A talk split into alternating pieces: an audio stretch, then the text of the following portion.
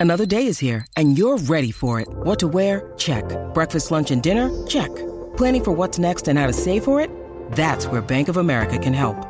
For your financial to-dos, Bank of America has experts ready to help get you closer to your goals. Get started at one of our local financial centers or 24-7 in our mobile banking app. Find a location near you at bankofamerica.com slash talk to us. What would you like the power to do? Mobile banking requires downloading the app and is only available for select devices. Message and data rates may apply. Bank of America and a member FDIC. When you need mealtime inspiration, it's worth shopping Kroger, where you'll find over 30,000 mouthwatering choices that excite your inner foodie. And no matter what tasty choice you make, you'll enjoy our everyday low prices, plus extra ways to save, like digital coupons worth over $600 each week. You can also save up to $1 off per gallon at the pump with fuel points. More savings and more inspiring flavors make shopping Kroger worth it every time. Kroger, fresh for everyone. Fuel restrictions apply.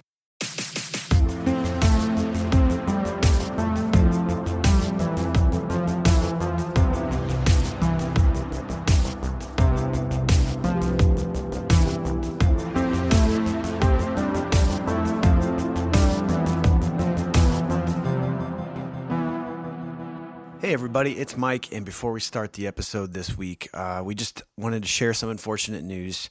Our co host AJ and his wife Alicia lost their dog Samson uh, just recently, and it's been a tough time for them. I'm sure anybody out there that has lost an animal before knows how how incredibly rough uh, it is losing a best friend and, and, essentially a family member. So, Sean and I just wanted to dedicate this opening to Samson, AJ, and Alicia and say a couple nice words. Ever since I've known AJ and Alicia, uh, I've known Samson, and that's over 10 years. Um, and I know what it's like to lose uh, one of your best friends and your best friend in the entire world, mostly. One time we were at AJ and Alicia's house. It was a housewarming party, and I was sitting on the floor, crisscross applesauce, minding my own business. And for some reason, Samson just couldn't hold it. So um, he took a poop, uh, but not just in one pile. He pooped all the way around me, creating what is a perfect circle around me. And that was forever known as circle shits. Um, I've been in a lot of circle pits before, but none as brutal as that one, and uh, I feel honored to to be honest. Samson was uh, such a delight, and I countless times dog sitting for him. Um, he couldn't have been any better. Uh, I know that he brought a lot of light to AJ and Alicia's life, and vice versa. Uh, he couldn't have had a better life without them. I uh, would just like to say I love AJ and Alicia with all my heart, and our R.I.P. Samson. Yeah, we love you guys, and, and definitely R.I.P. Samson. Let's do a quick moment of silence from all confused breakfast land for Samson. And then, of course, let's start the episode the way Samson would want us to.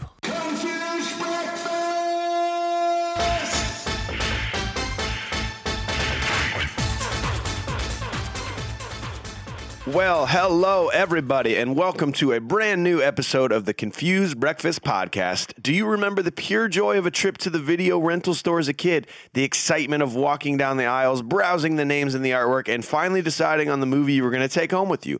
Sure, it's hard to beat the ease of the modern era and streaming platforms where you don't even have to get off your couch, but there was something truly special about making that trip as a child, picking a movie out by hand, and using the clapper to turn your lights off as you snuggle in to watch.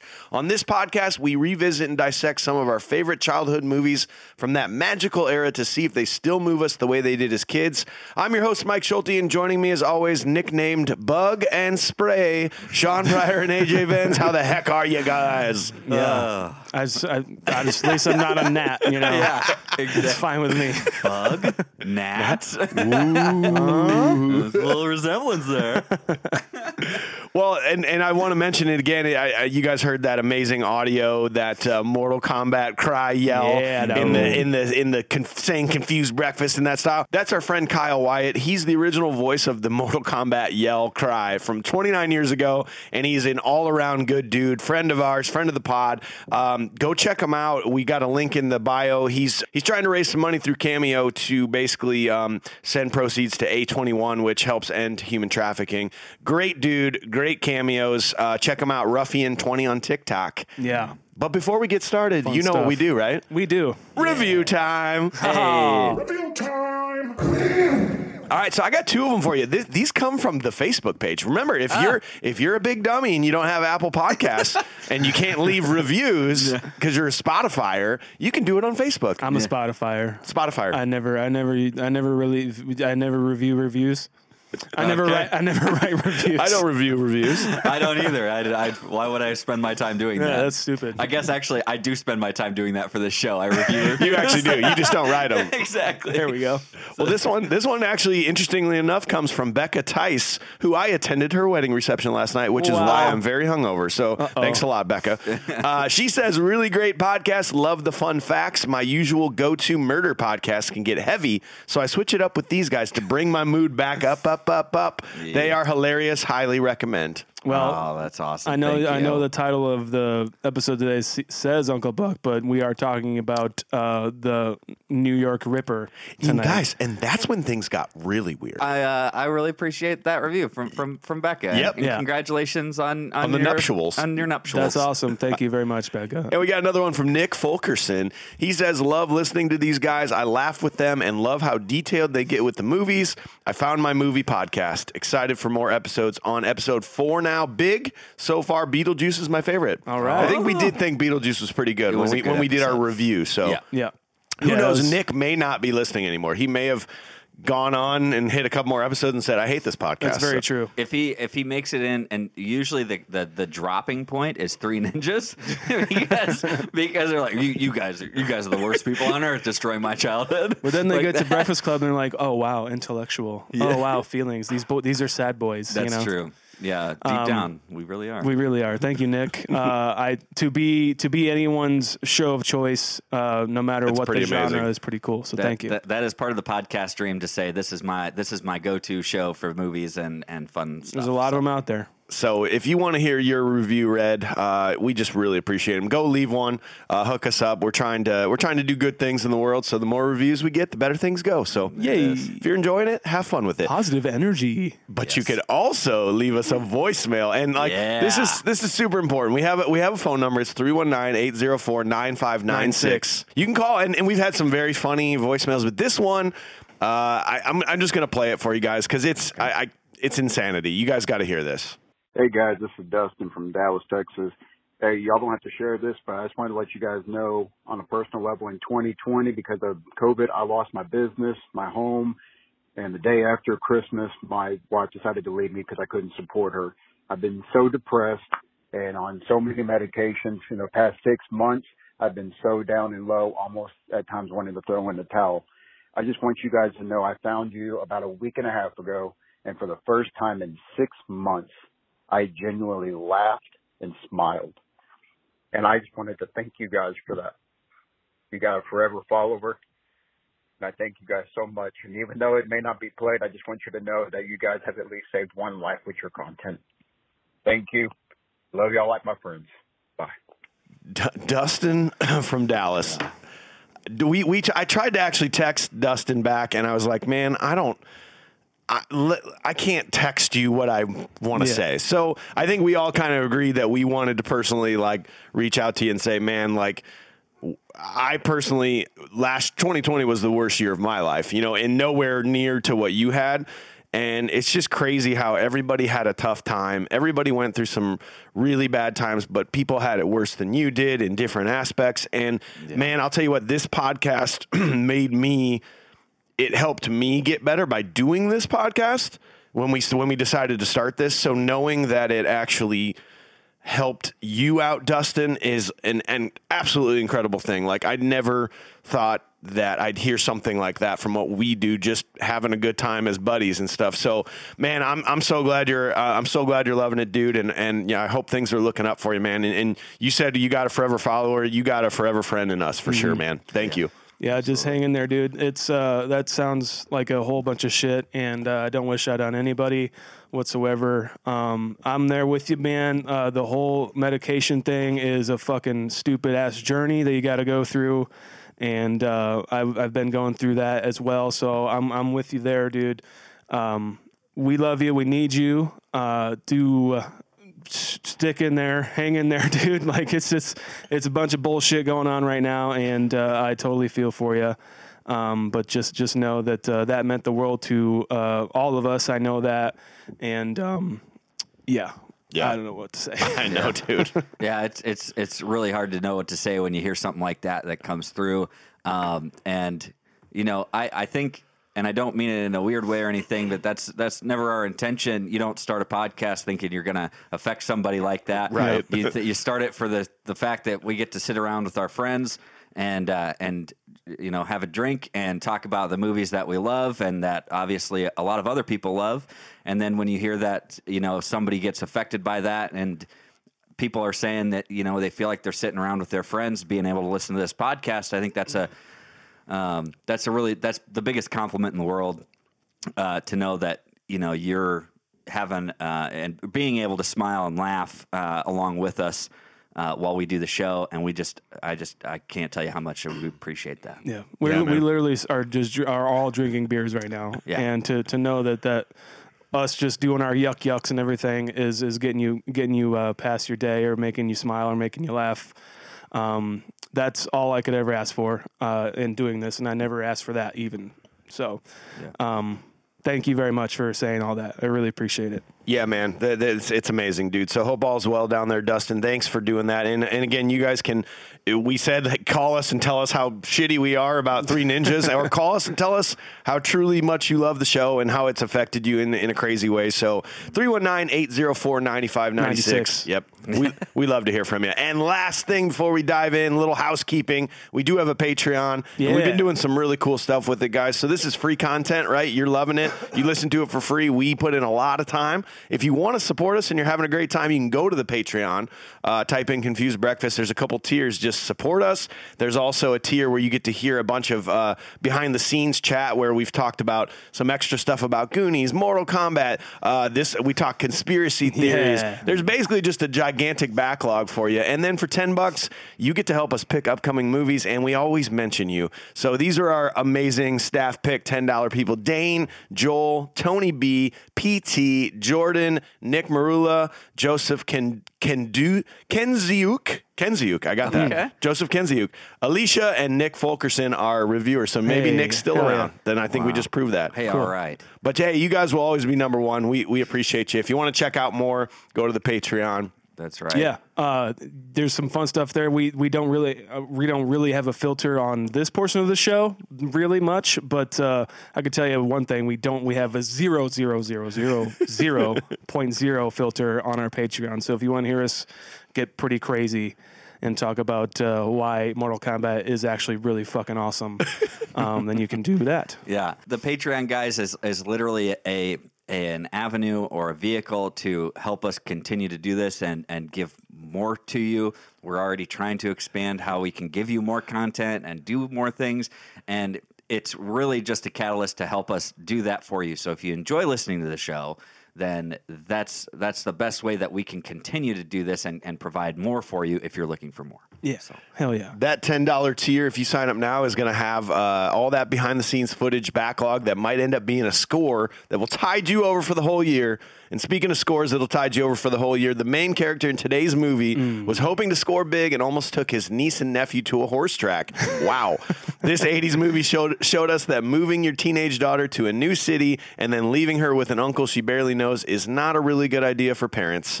We are, of course, talking about 1989's Uncle Buck.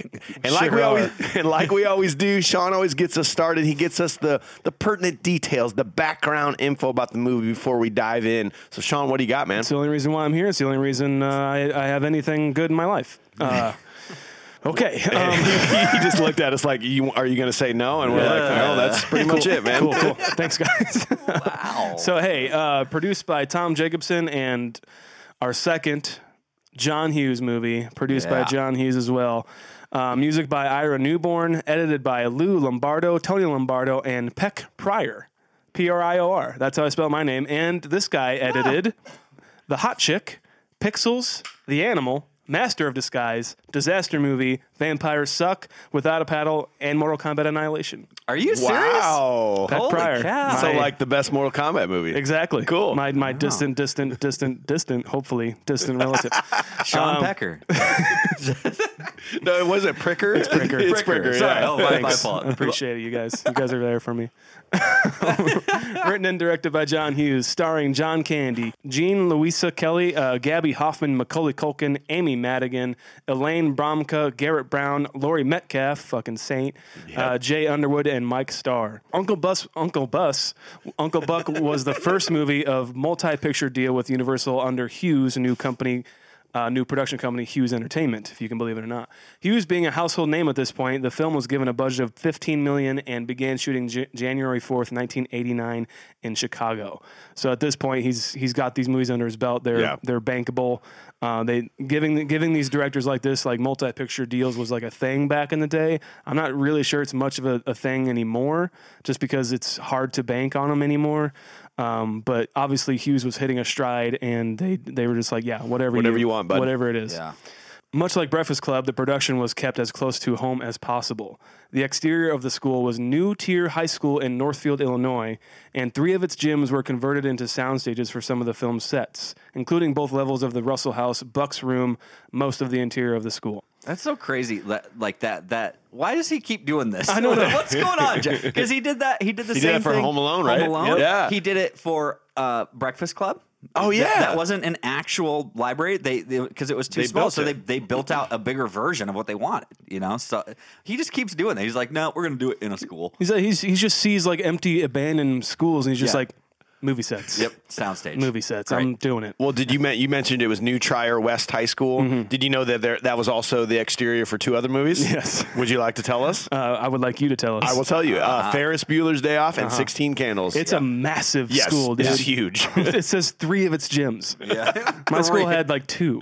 my, my school didn't have a gym. They're like, you guys need to learn. Oh, you didn't go to school. Yeah, that's right. Oh yeah.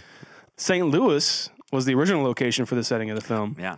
I don't buy that. It's weird. Why would you want to do that? John Hughes has done literally all of his movies in Chicago. Why in the world would he just be like, we're going to do this one in St. Louis? It's just like I, that's a good idea. I could understand, like, yeah, we're gonna do this one in Cancun. Yes. you know, but like, it's, St. Louis is like a Chicago adjacent. Yeah, yeah, exactly. It's like- it's- it's a Midwest it's- city. It's blue collar Midwest, like you know what I mean, like city city vibes, like and su- suburb vibes. You know what I mean, like hey, go Blues, okay? yeah, yeah, blue collar. You got it. Blue collar. you know that's why they're named that, right? Exactly, exactly. it has nothing to do with music. Nothing. Winona Ryder and Ally Sheedy were considered for the role. Uh, they were the first choice for Tia. Uh, Winona Ryder turned it down to do Heathers, uh, which we are all grateful for. I could have seen both of them in that role. definitely, Yeah. definitely, the, just very, very. Uh, what's the word I'm looking for? Dark. Brooding. Angsty. Angsty. Thank you very much. Dark. Uh, okay, here we go. You guys ready for this? Yeah. I'm gonna Oh, take a, take a deep breath. Danny DeVito, Tom Cruise, George Wendt, Michael Keaton, and Ed O'Neill were considered for Buck, along with Robin Williams and Jack Nicholson, and Joe Pesci, John Travolta, Bill Murray, Jim Belushi, and Dudley Moore, and Tom Hanks, Dan Aykroyd, Chevy Chase, Tim Allen, and Jim Carrey. God. Wait, so every actor in Every the, single one of them. Yes.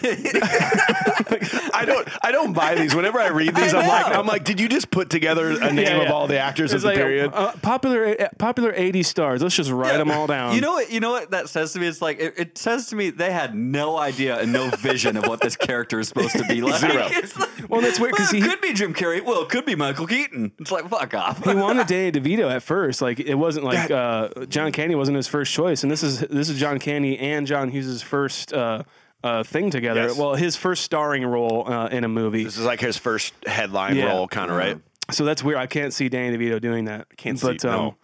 Uncle Buck was released on August 1989 and opened in opened at number one and made 79 million dollars. Wow. So that is the story of Uncle Buck thus far. I have one to add because I know you always tell me who, what actors and actresses were considered for the role, but there was only one that I wanted to talk about. Okay. So for the role of Bob Russell, Rick Moranis. yes. yeah. And how many times have we brought up Rick Moranis as like being considered for some role? But I that would have worked for me. Oh yeah, I, it's, he's such. A, uh, we'll get into it, but the dad is just like, ugh. oh, he is he is the most bland thing on earth, but it's great. But then Rick Moranis would have just taken. And they would have started added scenes with him for no reason, and yeah.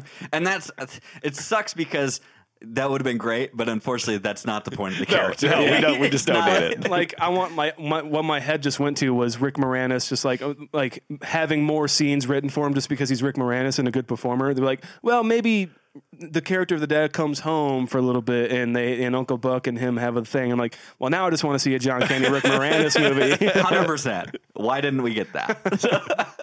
Well, thank you for doing that, Sean. And and like you guys know from Thank you, listening to Mike. Pat, you're welcome. I actually wrote that in my notes. It said, "Thank Sean for his hard work." Uh, we always like to give the audience a little insight into what we thought about the movie the first time we saw it. So we're going back in time. We're figuring out where that nostalgia came from. So this is AJ's pick. So AJ, tell us about the first time you saw it and what your rating was. Well, so this is uh, was in 1989, and uh, the first time I saw it, I was in the womb uh, while my mother was watching it. Hell yeah. and uh, and everything. No, It's like uh, a rear projection. Yeah, exactly. In, in that case. You know, if they had the caption, closed captions on, and it was backwards, but I, I, I dealt with it. You know? Yeah, Uh, but Your first words were, "Hi, I'm Buck." he put onions in our eggs. Uh, or no, sorry, he's, cooking, cooking our our garbage. garbage. That's what it was. Uh, no, I, I remember watching this. You know, it was um, it was definitely like the mid late '90s. This was a, a VHS that we had, and I'm I'm positive. Actually, I do remember getting this and renting this movie. I remember the VHS, the iconic font and like pink and purple kind of Yep. color Yeah. to his Yep. that Uncle Buck. And I remember seeing that behind the clear plastic case, VHS clamshell case that, that your rented movies came in. Mm-hmm. And so that's that was uh, my first experience with it. And we, oh God, I, I I have to apologize to my parents for the late fees we probably racked up on this movie. And probably having to pay for it altogether. That was probably the most expensive VHS that we actually had because I, I wonder if it made it back. Probably not. Um, we've definitely, if it did, then we definitely wore it out and got charged for the for the movie itself. So I love how this movie is easy to appeal to adults and kids because there's adult jokes and humor in it. And then that stuff goes right over your head Completely. as a kid, but you get all the slapstick and fun out of it. You mm-hmm. know what I mean? And Uncle Buck's this big, lovable, you know, idle man who's just basically a kid himself. Yep. And you, as a kid, you can attach to him and you can attach to the kids and like all the things going on in the house. I don't know. Uh, I loved it. It was definitely a mainstay in my house. We watch it all the time now whenever we're back for home for the holidays, and uh, it's kind of in our movie rotation for for holiday viewing. Not that we think, uh, not that I feel it's a Christmas movie, Yeah. but but it, I do associate it with that. So I've got to give this this movie uh, a, a nine point two. Damn, nine point two. Yeah. Well, I was like you, man. I had, uh, I definitely rent. I don't think we ever owned it. Mm-hmm. We definitely rented it from time to time. But for me, uh, for some reason, the some of the other John Candy movies were the ones that that was our family's Like Great Outdoors, Summer Rental. Those were like our families John Candy movies. we so will we will cover Great Outdoors. oh, I hope we do Summer Rental too, Yeah. man. That's an I- amazing movie. Actually, never seen. Well, cat's out of the bag. I've never seen. it. but but for me, so I I just didn't. Uh, I liked this movie, but it was just not as high up in the scale of things for me. So I was probably Okay. I was probably just like a five, like oh great movie, yeah, Yeah. But I'd rather watch these other ones, kind of a thing. Okay. Yeah, Okay. That's how I remember it. Yeah. What about you, Sean? Uh, this was uh, a mainstay. Like John Candy was just like the, John Candy to to like me and my family. Um, his movies were just like Uncle Buck and Great Outdoors were just like in rotation all the time. I feel like like every every time my my brother and I uh, and my mom like had time to spend together. And we weren't off doing our various things. Me skateboarding and causing a ruckus. My brother A ruckus. out being uh, the Did you football describe the player. ruckus? son of a bitch. Uh, and then my mom like had a, had a night off work. We would like we would watch Uncle Buck or Great Outdoors Yep, or you know yep. Weird Science or something like that. Like any John Hughes movie, really. Um, but I loved it back then, and I, I it's it's the jokes when they came back to me were just like they still stuck, um, and I remembered loving them back then too. So uh, I'm gonna go a solid eight. Solid eight. Right. Well, that's pretty good. I mean, you guys were definitely higher up. I was a little lower, but uh, uh, stick around. We're going to review this movie scene by scene, and then we will give it a modern day rating to see how they've changed. But we've got one final segment before we dive into this full film review. Um, so AJ always hooks us up with what the critics and the fans alike thought about this movie when it came out with some reviews. What Don't do- break our hearts. Don't bre- no, break our hearts. break your hearts? Yeah, I want to. I want to feel it. All right, all right, all right. So, uh, classic guys. We, you, where do we start? Say it with me. The tomato meter. yes, we Hey, do. all right. We start- didn't say it with them. I I know was- we did. You did. like, I man. can't They didn't give us remember. enough I was, talking, really... I was talking to them. You know, the, oh, okay. the, audience. The fourth. I'm sure they fine. did. yeah. A- AJ told me he's been working on some segments. He's like, Right, right. I'm going to try to get him to repeat after me. Yeah, yeah. See how many of these people just say it to themselves alone in their car. Right. gotcha. Uh, uh, tomato meter, 63% on the tomato meter. Okay. Okay. Uh, and, and audience scores for this was 76%. Okay. So uh, not not bad at all. The audience is obviously loving this. You heard that when Sean said it broke out 79 million in the on its Yeah. opening and whatnot. Oh, yeah. So, number one, um, seven on IMDb. That's not bad. Came out. So yeah, it's not bad at all. Okay. And uh, Because like the greatest movie of all time is still a seven point nine. Really. Exactly, according according to IMDb. Um, uh, and then Metascore, as I give those to you, we Metascore is a fifty-one. Okay, so actually less less than even on uh, Rotten Tomatoes. Raj did show up, Oh, you knew, you knew he was going to show up. Uh, so so I'll tell you what Raj felt about this. So if I'm breaking your hearts. Roger Ebert, the Chicago Sun Times. Uncle Buck attempts to tell a heartwarming story through a series of uncomfortable and unpleasant scenes. It's a tug of war between its ambitions and its methods. He gave it a 38 out of 100. Wow. So that's Didn't that- like it. Essentially, like a like a one star. Yeah. You know, one and a half. Now, on the opposite end of that, still in the same uh, sleepy town of Chicago, where Yeah. this is based in too, was Dave Kehr uh, of the Chicago Tribune. As long as Hughes is content to provide a simple, flexible format for Candy, Uncle Buck is very entertaining. Hughes seems to have relaxed his usual controlling, compulsively tidy style, taking full advantage of the improvisational talents of his star. Yep. Hmm. 75 out of 100. Okay. So Right opposite, opposite end there, right? And then I found I was like, all right, well, what are what are the what do the fans, what do the watchers have to say? That I will tell you, I think this is the first time that there was not a single one star review. No way. On For this real? on a movie. There's not one on there on IMDb. There's always somebody who's like, hey, I didn't like uh, that the clown was drunk. Yeah. One star. The Yeah. car, the car backfiring wouldn't, wouldn't actually do that that much. It does, no, it doesn't do that. yeah, The- that's wrong because I say it is. One star. Otherwise, I really love the movie. yeah, yeah. This one is uh, decent Hughes, decent Candy. This is a six star review in 2011. A decent John Candy movie and a decent John Hughes movie, but does not really find good a good niche for itself. The movie is very uneven. Sometimes the jokes are too adult, and sometimes they're too childish. I would hesitate Okay. letting my kids watch this all the way through, but at the same time, about 40% of the jokes are obviously made for children. So it's hard to pigeonhole this. If you are an adult and can stand some humor in this being very lowbrow and adolescent, plus have a thing for John Hughes or John Candy movies, then this film is probably going to satisfy some centra in your brain. Decent film that suff- suffers from some levels. Uh, all in all, enjoyable. All right. Six out of ten.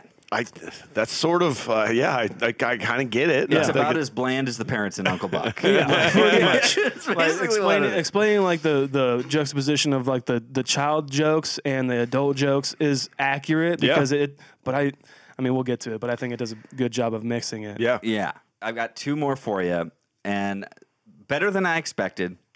Genuinely funny with a great cast. Now, I think it's important to know that this was in April twenty on April twenty third of twenty twenty. Okay, yeah. Okay. So uh, I don't expect much out of old nineteen eighties comedies. Too often, the humor is stupid slapstick or mean spirited and dated. However, Uncle Buck uh, is the real deal. All A comedy that holds up over time with many laugh out loud moments. Cast is full of gems that would go on to be big stars like Macaulay Culkin and Laurie Metcalf. John Candy is really good in his role. This movie has a current uh, IMDb rating of seven point or seven, which is, so he's he's critiquing, he's reviewing the reviews. Yeah, okay. as we talked Okay. about, right?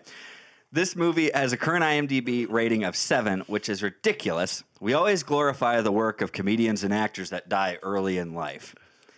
That's in parentheses. Wow. But this is a comedy that does its job. It made me laugh. A solid five, a good comedy. All right, last one for you guys. This is a this is a two out of ten. Uncle Boring is more like it. I love good titles. The title draws me in. this one did not appeal to me at all. I like John Candy and all, but this one is just wasn't funny as it as it could have been. The poster of it makes it look like a laugh riot, but for the most part, I found this one rather dull. He says the premise has the parents of three children having to go somewhere and they need someone to watch the kids. They turn to the father's brother instead of being really funny though. This one is only worth maybe a couple of chuckles as it takes itself too seriously at times, and it mainly becomes Uncle Buck and the older daughter fighting and challenging each other's authority. Okay. I mean, it. Yeah. so I mean, yeah, I, I don't I don't disagree with that to some degree, but it's just like, yeah, I don't know.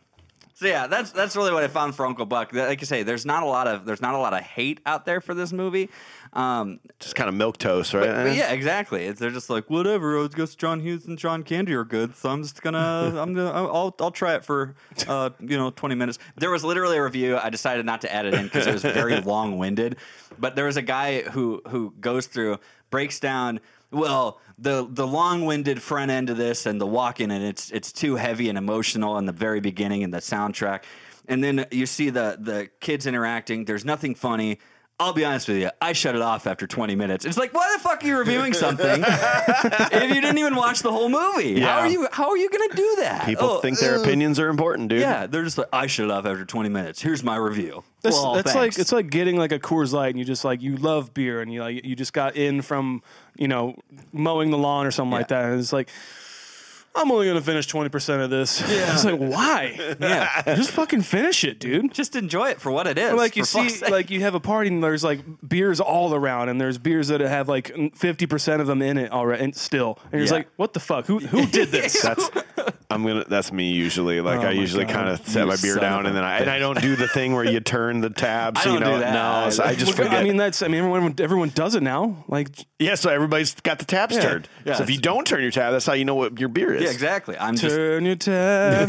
every n- Sorry. every now and then I get a little bit. Never mind. Yeah, yeah. you were going for it. I know. So you're trying to get something to come to you. I, would- yeah, I, was, saw. I, I was like, oh, it didn't, it didn't happen, it didn't happen, it didn't happen. Just let it go, AJ. There's our jokes.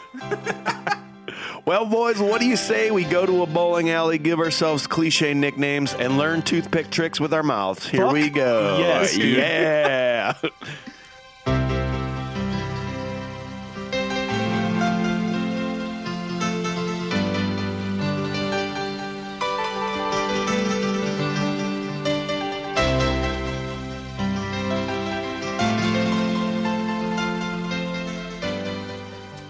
Bob and Cindy Russell and their three children, Tia, Miles, and Maisie, have recently moved from Indianapolis to the Chicago suburbs. Tia, being a teenager, is especially unhappy with the move and resents her parents for it. Bob's brother Buck Russell and his girlfriend Shanice Kobalaski live in downtown Chicago. We learn that their long term relationship has been rocky, especially due to Buck's commitment issues. He agrees to take a job working for Shanice that starts in the morning. That night, Bob and Cindy make arrangements to head to Indianapolis because Cindy's father has suffered a heart attack, but they can't find a last minute babysitter. Cindy reluctantly agrees to allow Uncle Buck to watch the children. Buck arrives at their house late in the night, pissing off Shanice. Mm-hmm. Yeah. Uh, let's just let's just get it out of the way. Macaulay Culkin and Gaby Hoffmann Yep. are absolutely amazing. on fire in this movie. One one of the best. Like I mean, obviously Macaulay Culkin a star, uh, but those two, those two together, incredible. Like we hate children in movies. Yes. most of the time. No, we But do. All the time. And I loved these kids. they were so good, so clever, and so good together. Yeah.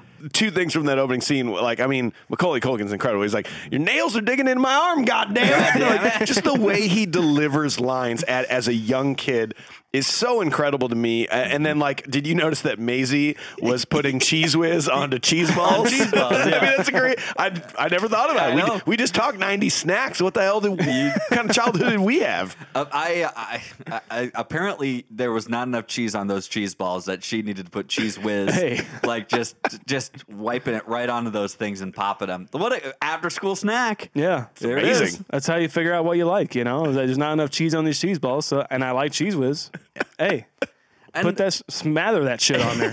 Smather. I love that. You know, obviously, uh, Maisie is just such a smart little girl. You know, and she's like, she's she can even tell like when she's like, I thought crap was a swear, and it's like, no, you're thinking of shit. She's like, oh yeah, that's right. And later on, she says, oh, I am going to tell though that you did sh- say shit twice, even though only one was for real. It's just like she's distinguishing all these things, and I think that's that's hilarious. Like like a character like development that you don't even think of. You No. know what I mean? She's obviously just very clever as Yeah. a little girl, you know. And the same as with Macaulay Culkin. I'll be honest with you though, I thought Tia was like some babysitter that didn't Yeah. even like wasn't their sister. Oh, And when you first watched yeah, it? when I very first watched I it, I, was agree. like, I was like, I- it's like she's like not the mom, but I think she's like a babysitter. Okay, because Yeah. yeah. they didn't. There was no. There's just all of a sudden there they are, the three kids in the house, and you Yeah. don't know what's going on. Eh, because the dialogue goes over my head. and She's like, "When our mother figure isn't Yeah. here," and it upsets Macaulay Culkin. Yes. and you're just like, it, it- like I didn't put that together. I'm just like, Okay. you're just like some weird. And then I find out later on, yeah, she's obviously the sister. I don't have kids or anything like that, but it's just like it, you know, she's in high school and Maisie and Miles are like preschool, like maybe elementary ish kind of thing. It's kind of a big gap there, and I, they I don't know, are they like step? Do you think? I don't know. Yeah, like like from a different because Oh, I, okay. I hate the mom. But she's terrible. she's she's pretty bad. I don't know why. And I'm so sorry, but I hate looking at her. I don't like her on this movie at all. I think they could have gotten anybody else. I just I don't know what it is. So either she's an amazing actress Yes. that could portray like because they want they don't want you to like her Yeah. they they Yeah. want they want you to show that she just is so pretentious and can't stand the thought of Uncle Buck coming in their house. So she's either an amazing actress or that's just who she was. yeah, Right. Uh, I mean, kudos to her if that's if that's Yeah. the way it is. Then, but Yeah. I, I res- distinctly remember not being a fan of of the parents. You know, Yeah. uh, but what is it, Bob and Cindy? Cindy. Yeah. I, when I was a child, I was not a fan of them, and I still am not a fan Still of them. I a I mean, they're just like Bob's just such a like pushover, and Cindy is so goddamn pretentious about everything, and like. She just doesn't. She has. She has no touch with her kids. She do- knows nothing about them. She's trying to be like, ooh, Miles So amazing." disconnected. Completely. hockey was over two weeks ago. Did you win in hockey? It was over two. So I guess you don't want a hockey stick for your birthday. she is just like, are you fucking kidding That's me? why to me, like it's like I. It, it seems that because because the contentious Tia and Sydney relationship, it seems to me that like uh, Sydney came in later Okay. on with to the family, and like Tia's not hers, and then had Miles and Maisie with Bob. That's. I what that's see. the way it seems like to me, and but I don't think it's that way. But uh, that's just the Yeah. yeah. that's just the way it seems to me. But um, yeah, I uh, Bob is is literally like the human embodiment of a, a sigh. Just that's him. That's his, that's his present. When he makes the call and he hangs up, he goes, "Buck's gonna do it." gonna do he, it. he was awake, or no, he was asleep, which is a good sign now. Well, at this point, this is a good sign. which I didn't, I, I didn't understand stuff like that as a kid. I'm like, so it was probably two in the morning, and you're like, well, of course he's sleeping, but then you go, oh no, no, no. Like he's probably normally out just getting hammered Yeah, and shit. Like if, if you were to call life. him and he answered, that's not good. Right. He's out, you know, doing his stuff on the streets, right? Yes. One of the big things about Bob, and I kind of noticed this about, I feel like it's almost like a like a dig that Tia makes early because it's a really heavy line, and she she literally says to Maisie, "It's like, why do we even need boys?" And Tia says, "We need men so they can grow up, get married, and turn into shadows." That that's punched me in the face when I heard it this time. I was like, Yeah. Jesus. harsh, harsh, harsh. And then I'm thinking, like, is that a dig at her dad? like, he just kind of became this like shadow of a man who had to shave off his mustache because Cindy just Shave didn't your like mustache it. off. You know, Man, dude. it's just like holy cow, That's brutal. It's really rough, right? I like uh, every face John Candy makes in this movie is just like I- like just being on screen. If you if you just if it was like a VHS of him just like walking, I'd be like, oh, there he is. There he is, John Oh, Candy. I, I love this movie. It's not even a movie. It's just like a home video of him walking on a VHS. I love it. Like I don't know. It's it's just such. He's such a good presence and starring in this movie. I'm gonna say it right now. He should have won a, an Academy Award for this movie. Mm-hmm. and we'll we'll get to all the great moments. And if you've seen it, obviously you know the great moments. But I just would like to say, I don't know if it's 1990 or 1989.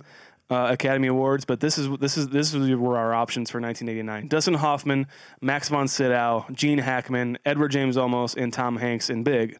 Um, Dustin Hoffman won that year for Rain Man. Oh, wow. Which Man, I yeah. I get, but if it's not that, then 1990 we have Daniel Day Lewis, Kenneth Branagh, Morgan Freeman, Tom Cruise, Robin Robin Williams, and Daniel Day Lewis. Obviously, if, Wow. he's, if he gets nominated, he's going to win. Of course. Was that Last Mohicans or something, or what was that? Uh, my left foot. My left foot.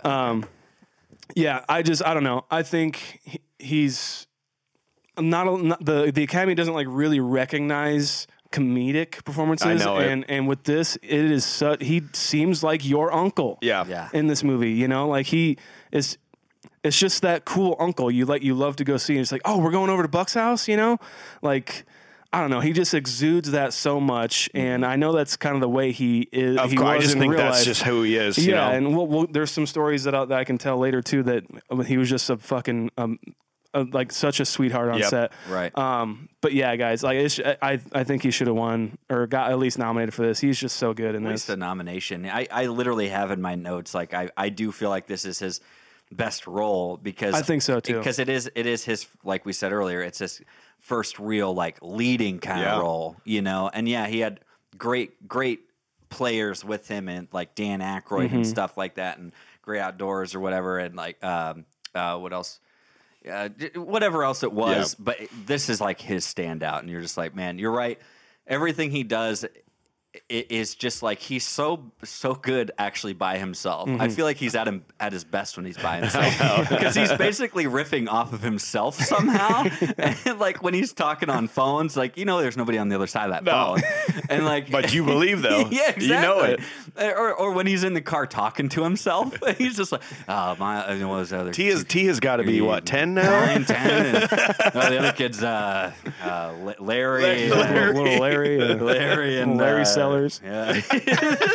It's the third time we've said that in an episode. It's gonna happen. so you know, it is. It's just it's really funny to just watch him and like. He, he steals the show, obviously, even when they're just in that little bar diner thing. Yes. he's eating pie and Or dude, or even I mean, there's so many. You know, just to riff off of you, like the the conversation he's having with Shanice. The give me what you just what you just like, that's, give me give me. Oh, oh, goodbye. I mean, no one, no, e- even with the amazing actors that Sean read off earlier, like no one sells, no one does that. Yeah. Yeah. the way he did that. Right. And in fact, I don't think they would even wrote that in script. Or, Yeah. or the stuff like even the, the China when he drops it, you go, oh, it's unbreakable. and then he just Oh, shatters it. Dude, and, and you know, like I love his portrayal because as a kid, you just think of Buck, like Sean said, like, oh, it's just the cool Uncle Buck, right? It's, he's just funny. And he, but as an adult rewatching, that is a very layered character. I really mean, there is. are, he's got some underlying things that he's clearly gone through some shit. Yeah.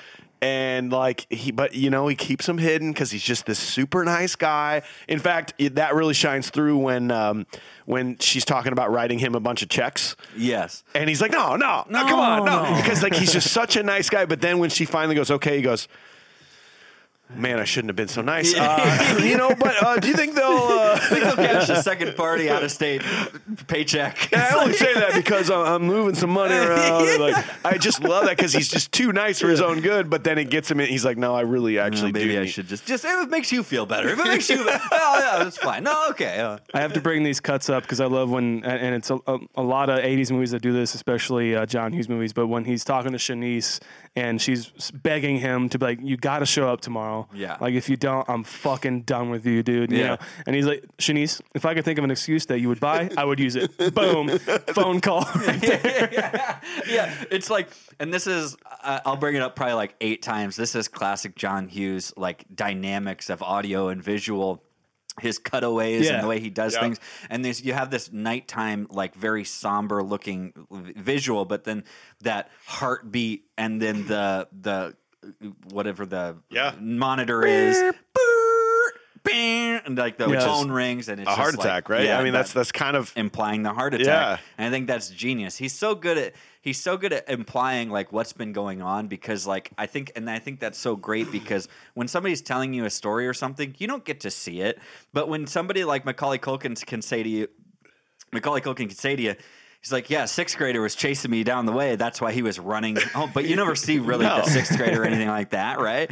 So it's like you just believe it, and it's just like uh, all, all all those all those types of things that John Hughes does is just really great. And it's just brilliant editing by my great, great, great, great, great, great, great, great, great, great, hopefully not uncle, Beck Prior. Yeah, there we go. So All right, so the next morning, while Miles and Maisie take a liking to their Uncle Buck, Tia is not on board. He embarrasses her with his car when he drops her off at the high school. That afternoon, when Buck goes to pick Tia up, he discovers Tia and her boyfriend Bug kissing. The next day, Buck takes the kids to the bowling alley. There, he meets with a fixer named Raj- Raja. E. Roger Caldwell. Caldwell, yeah. where he meets a fixer named Raja, where he makes plans to bet on an upcoming horse race, hoping to win enough to allow him to lay off working the rest of the year. I gotta say, she's she's so good at being an angsty fucking bitch. It's amazing. Like like the coffee thing, dude, oh. pissed me off. Like she she's like doesn't say anything to him. He's he's uh, is he making the big breakfast? He's making the, he's making his his specialty. yeah, right the, there, the- yeah. the onion and eggs and shit, Yeah. cooking their cooking their garbage. Um, Would you guys have eaten Buck's breakfast? fuck yeah, I'm not touching that grapefruit, but I'll eat the rest. I don't need a grapefruit. too dry. yeah.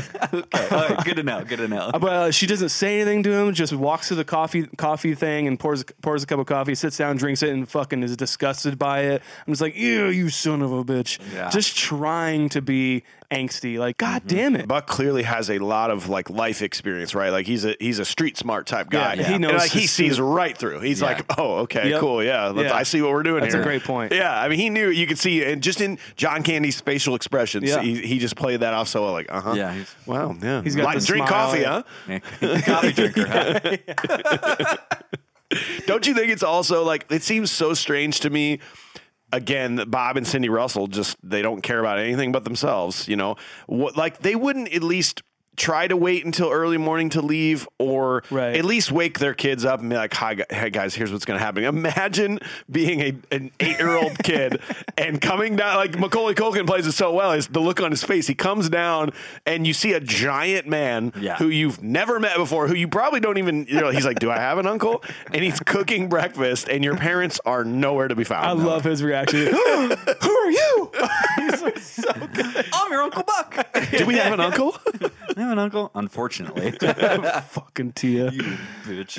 it's just, uh, it's just, uh, She's you just, out for blood. like, The entire time. you just wish, like, yeah, that I just thought that was a dumb move on their part. Like, at least tell your kids what's Yeah. going on. we've talked about how movies would be different if, like, with technology today. Like, you think in 1989, okay, so no cell phones. They've got to go through this this book, this book of like contacts Yep. and stuff like that. That she's going the Nevilles, you know. Oh, look at the Nevilles, and then and then they're thinking, oh, we got to leave checks because I don't even know if the, a debit card was much of a thing back then. I, don't- I highly doubt that was a thing. And and so it's like okay, so it's either cash or check, basically. They at had to that fill things out in triplicate, probably. Yeah, like, and and yeah, you, you just think like, well, do you? And then they're leaving like, oh, do you? Did you write down all the numbers, the contact numbers that you can reach us at, and all that kind of stuff? They have to call Buck at home, you know, Yeah. and they aren't going to call him on a cell phone. He might be out partying. He's like.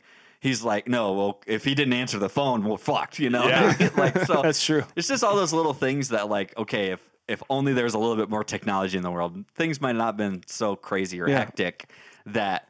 Yeah, and then they just fucking leave. They're like Maisie doesn't even fucking know. no one knows. I like her though because she's just like. She's like, all right. She's- it seems like it's like Buck showing up seems like a challenge to her as as much as it is to Tia to just dismantle this man. She's just like, okay, let's see, uh, let's see, let's see how like you know how much I can annoy him by being cute. yeah, Pretty much. But, but it's Miles and Maisie immediately love Uncle Yeah. Buck as they should because they, they they have no there's no ulterior motives. They're just like this guy's fucking awesome. I Yeah. love him. Yeah. That that scene with uh, Macaulay Dude. and John Candy. Classic, dude. It's the best. Like Yeah, it- it's so my good. favorite scene in this movie, the back and forth. And I did read something too, like apparently uh, John Candy being such a beautiful man, like we just wanted to help, right? So he Yeah. he like wrote the Macaulay Culkin's lines on his forehead, Yeah. Yeah. so that he could read them back to him really Yeah. quickly. Because I mean, that was a very rapid fire succession. Yeah. unbelievable scene. So cool. you can get so much done with editing and whatnot, but to to have there just that emotion that same emotion on their faces back and forth. Like you wanted to capture that, you know. It'd, ma- it'd make editing way easier Yeah. if, Yeah. if you can nail it because he probably he probably did the two shots and he did the wide and that's it. But you want it in the wide, you know. Yeah. yeah. It's, a long story. It's an even longer story. the longest story. What's your record for consecutive questions asked? Thirty-eight. I did Dad's read- brother, all right. Yep. I did read the the noise of Buck's car backfiring as a gunshot and a firecracker put together. Unbelievable. It's, it's like boom. You know? what, what there were there were actually and Sean, I wonder if you agree. There were some really cool shots in the movie, like visual shots. The my thing, my favorite was when the when the car peels away from Bug. Bug's trying to lean in for a kiss. Yes. almost runs over him. Yeah. but they kind of like they they angled the camera on the Mm-hmm. outside, and then as it pulls away, it's this. Camera shot of just this cloud of smoke going past Bug. I mean, that was a really It's cool, really cool. shot. Engulfs. Really? How do they do that? That's amazing. I know. I love it. And, it. and by the way, again, this is this is an iconic back and forth right here too. Yeah. With with Bug. you ever hear of a tune-up? you ever hear of a ritual killing? Oh, I don't get It it. just immediately. you ever know on her face like that in public again? You'll be one. he leans in for the kiss. He goes, bow. I Unbelievable. love how he's just on it. He, he- like as soon as he sees him kissing Tia, he's just like, "This guy's a fucking idiot." you schmuck. well, and, and I think it's sort of implied as an adult, like John Candy has even said a couple times, he's like, "Yeah, life was good." You know, I think John Candy was kind of like the player type mm. Uh, back in the Oh, day. yeah? Like he was sort of like a bug, right? Yeah. And and so like he he again he's street smart, he's life smart. He sees that guy right away. You know, Yeah. if it were me, like if he saw me, he'd be like, "That's a nice guy. I bet that's a really nice young man." Sure. But he sees Bug and he goes, "No, Nope, I was not you." this guy. Yeah. You are nope." Right. Because and yeah, that's why he immediately develops that. No, no, no, I no, like no. that. Yeah, that's good. Hundred percent. It's funny. Yeah, it's it, it, as soon as he's like, as soon as he says it, like the con- condescending comment, he's like, he just knows. He has it ready. Like, Yeah. he could have he could have said something nice, like, "Hey, dude, like this is actually a nice car," you know, besides the sound or whatever. But no, he does that. He's like, "Well, I knew it. I knew this was coming. Yeah, you fucking asshole." Is that the scene where he's like, he's got the hat on? He goes, "Do you think it's the hat?" No. People hate this hat. Oh, oh yeah, yeah. It's when she, they drop out, and he like.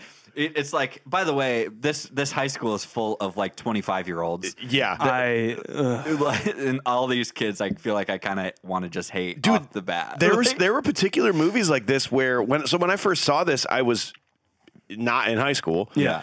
And I remember going, I don't want to go to high school. this is like the I don't most. want to go there. Yeah. the the fashion that these kids these adults have in this movie is atrocious this is the most like 80 this is what i don't like about 80s like they're all they, like i don't know what it is. Like n- n- we all know 80s fashion is let's say unique 80s fashion in the winter however right. most of them look like they're wearing straight up carpet or rugs right from a, from a car interior you know like Yeah, I know. and like Oh, God. ironically wearing They yarmulkes skinned the couch to get their jacket. Like, like- wearing yarmulkes and berets. Like what the? F- I swear I saw a yarmulke in there There somewhere been, to, to keep their little part of their head warm. You know, no, no, no. I don't think that's on, how those work. No, no offense on yarmulkes. I don't think that's it. But uh, I, I just don't. I'm in like the like the round sunglasses and like it's it's fucking cloudy cover out. You're like you don't need sunglasses. It's just It was a trench trans- coats. it was a transition. I mean, this is 89. Like, there was a weird transition from the 80s into the 90s that it took a couple years to just be like, Yeah. where are we going here? What's happening? Where even um, a couple things that this was one of the first films that actually. You know, like back in the '80s, the teenagers' music of choice was That's right. rock and roll, right? Right, right. And this was one of the first movies to change that to rap music. Fucking Right. Tone Loc, dude. Tone Loc and Young MC, dude. That's Like right. they, that, like there was some, so so you could feel like that was just a transition as they were figuring out what was happening. Where they didn't intend to make that, but that's just things were changing. That's right? what's beautiful about these movies that we cover, especially like this one. It just it, you're right. It just it does seem like a like a transitional point, like period. You know, Yeah. or like a dot dot dot mostly. Um, yeah, it's it's it, it's cool to see like fashion.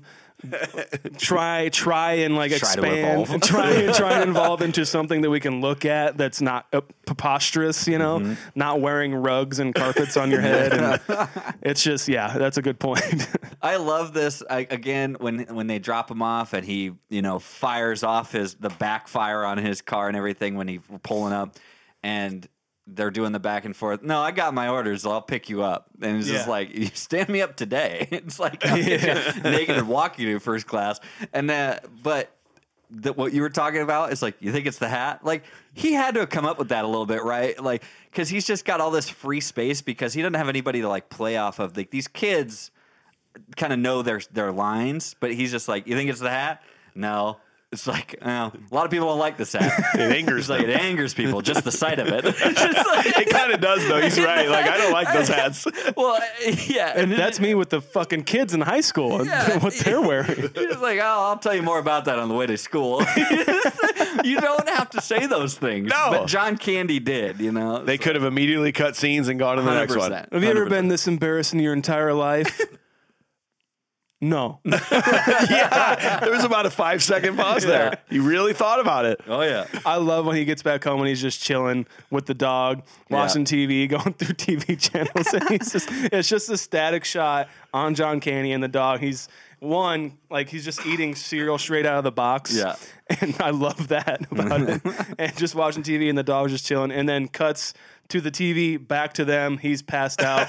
Dog's passed out, fucking legs just like out, and he's scratching the dog, and he he like moves his leg. Like he's, There's the but there's the take sl- that, Karl Marx. and, and that is the slapstick aspect of this movie. or It's those things. It's the car backfiring. It's the, the I'm moving my leg. Like that's where people talk about it being very slapstick. Well, and that, that's why you liked it as a kid, maybe, because there were those funny moments. And it's such it's such a good like directing choice for me too, just because if you have a such a good actor like John Candy or a performer like like even Laurie Metcalf later on in the film, you don't need any eh, s- like s- like editing stylistic choices or anything like. You don't need like a cool angle or anything. Just put the camera on the performer and let them perform because it's John Candy and he will fucking make it gold. And in in mm-hmm. that shot, is just like how is this fucking so funny without like any stylistic choice whatsoever? You know, I I just love it. I that's I like you like to see flashy things from directors. Sometimes, like you know, Taran- I'm a huge fan of Tarantino. He does a bunch of flashy things, but when he knows he has a good performance, he'll just stay on him, and that's the best move to do because that's where it's at. You know, that's Don't where you're cut away, dude. Right. I love I love choices like that in, in movies, and this was a good one. Yeah. His kind of follow up phone call with with Shanice. And she's like, Well, I have to fill this position. Like, it's important to the company. It's important to me. Like, this is what's going on. I can't stay here and wait for you to just get off your ass to come and come and work, basically. And he's like, well, why don't you give me a week to think about it? And, uh, you know, well, if you find somebody in the meantime, maybe get them on there as a part time basis. And, uh, you know, we'll see in about a week or so how I'm doing. And he's just like, it's totally on his terms. he loves it. And he's just making it up as he goes. He's like, he's just like, okay, well, I have to go now.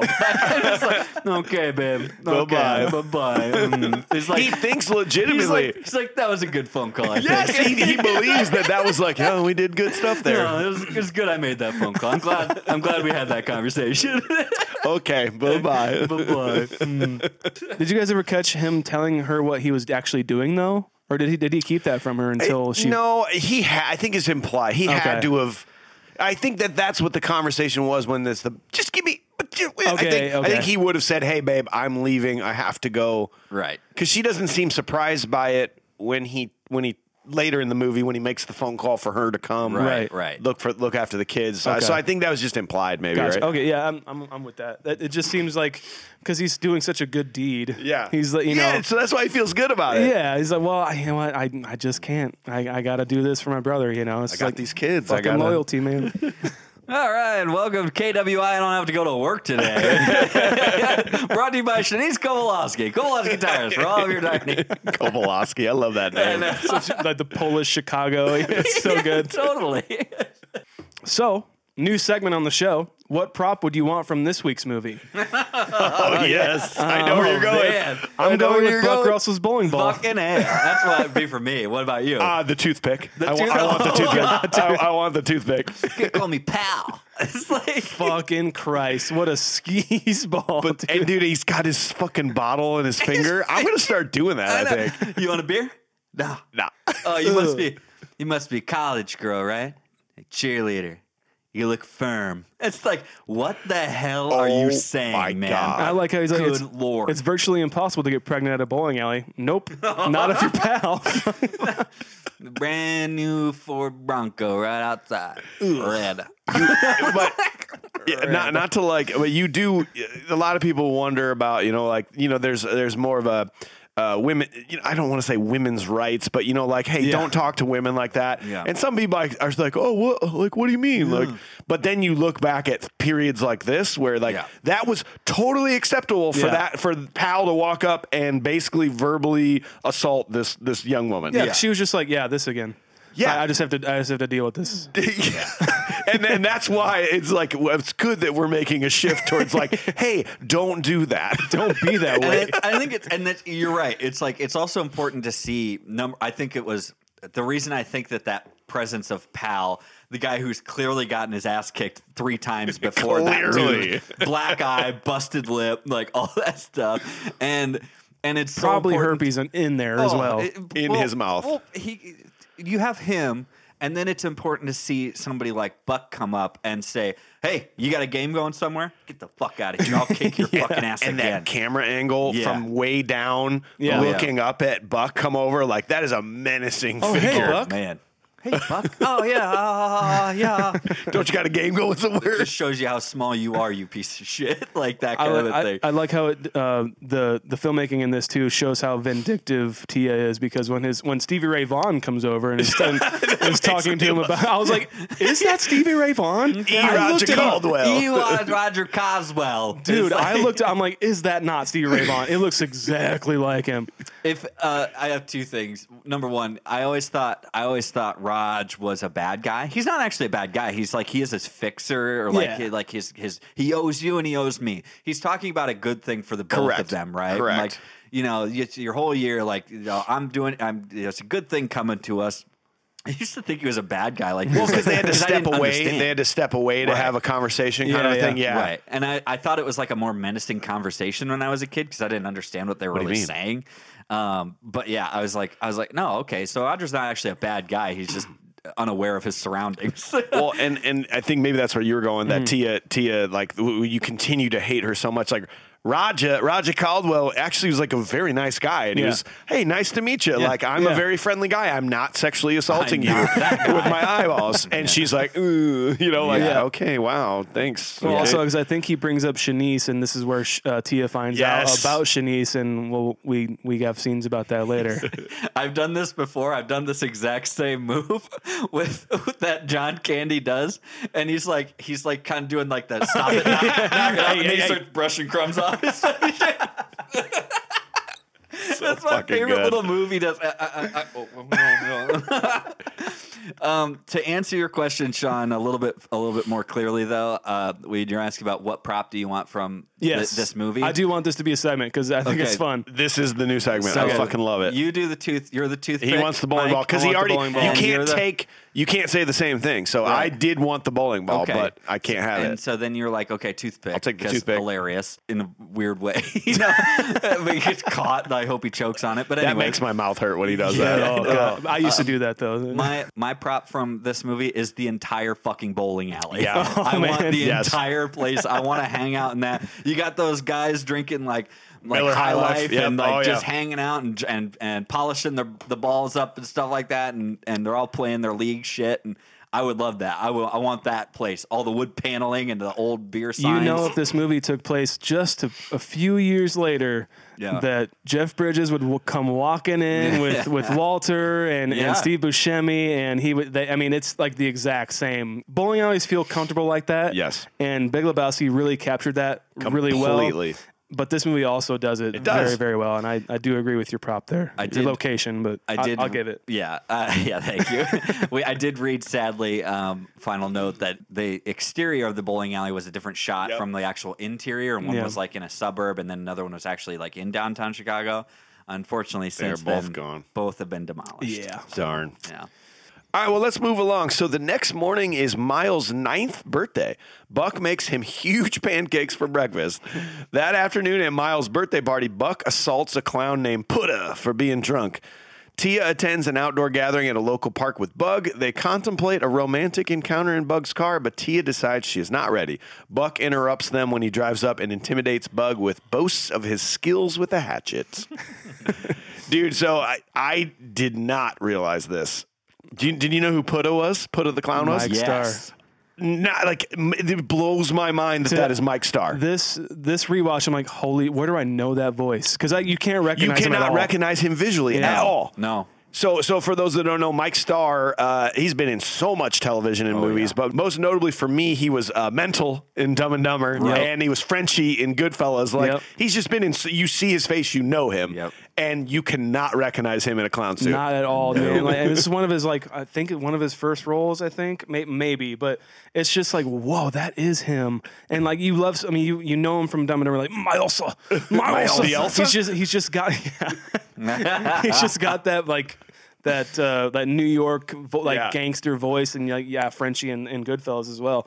But I was like, whoa, that is him. Like, Couldn't believe in it. In a fucking clown costume. the interaction between these two um, is pretty hilarious. And then he comes in, he, and he, I love it. I love it when he's standing outside the door before Buck answers. He's just like, okay, yeah, it's- that's fine, fine. That's all. That's all they're gonna get. That's all they're gonna get out of it. He's hungover. Yeah, he's just, uh, just he's like, all night bachelorette party, and he's just like, he's like, you been, you have a couple drinks this morning? Like, what the hell are you doing? But there's Buck's life skills again. Yes. Buck Yeah. immediately knows this guy's drunk because Buck has been there before. Yeah, like Buck's true. been that. Think if it was Cindy that answered the door, Cindy wouldn't have fucking she known. wouldn't have realized that until it's too late. You know, and, in my opinion, That- think, yeah, no, that's a great point. Yeah. yeah. And it also goes to show you how terrible of a mother Cindy is. She is so out of touch that she orders this clown that is that Miles didn't even want. Well, yeah, didn't want the clown. And this is uh, like I have to imagine that this is some sort of like like adult clown kind of idea, an all night bachelorette party. he's like, you know how that goes, and he's like, you, you need you need any dildo jokes, and he's just like, are you are you kidding me? Like, uh, I why are you here? Like, who are you? it's it's obnoxious. I love because he's so hungover. I love the shot of the the door the doorbell button or whatever. His, his hand's shaking. He misses it at first, and then Fucking gets tremors because he's hungover. Yeah, oh yeah. such a fucking funny bit. like the, the the there's that very subtle sound when he when he misses his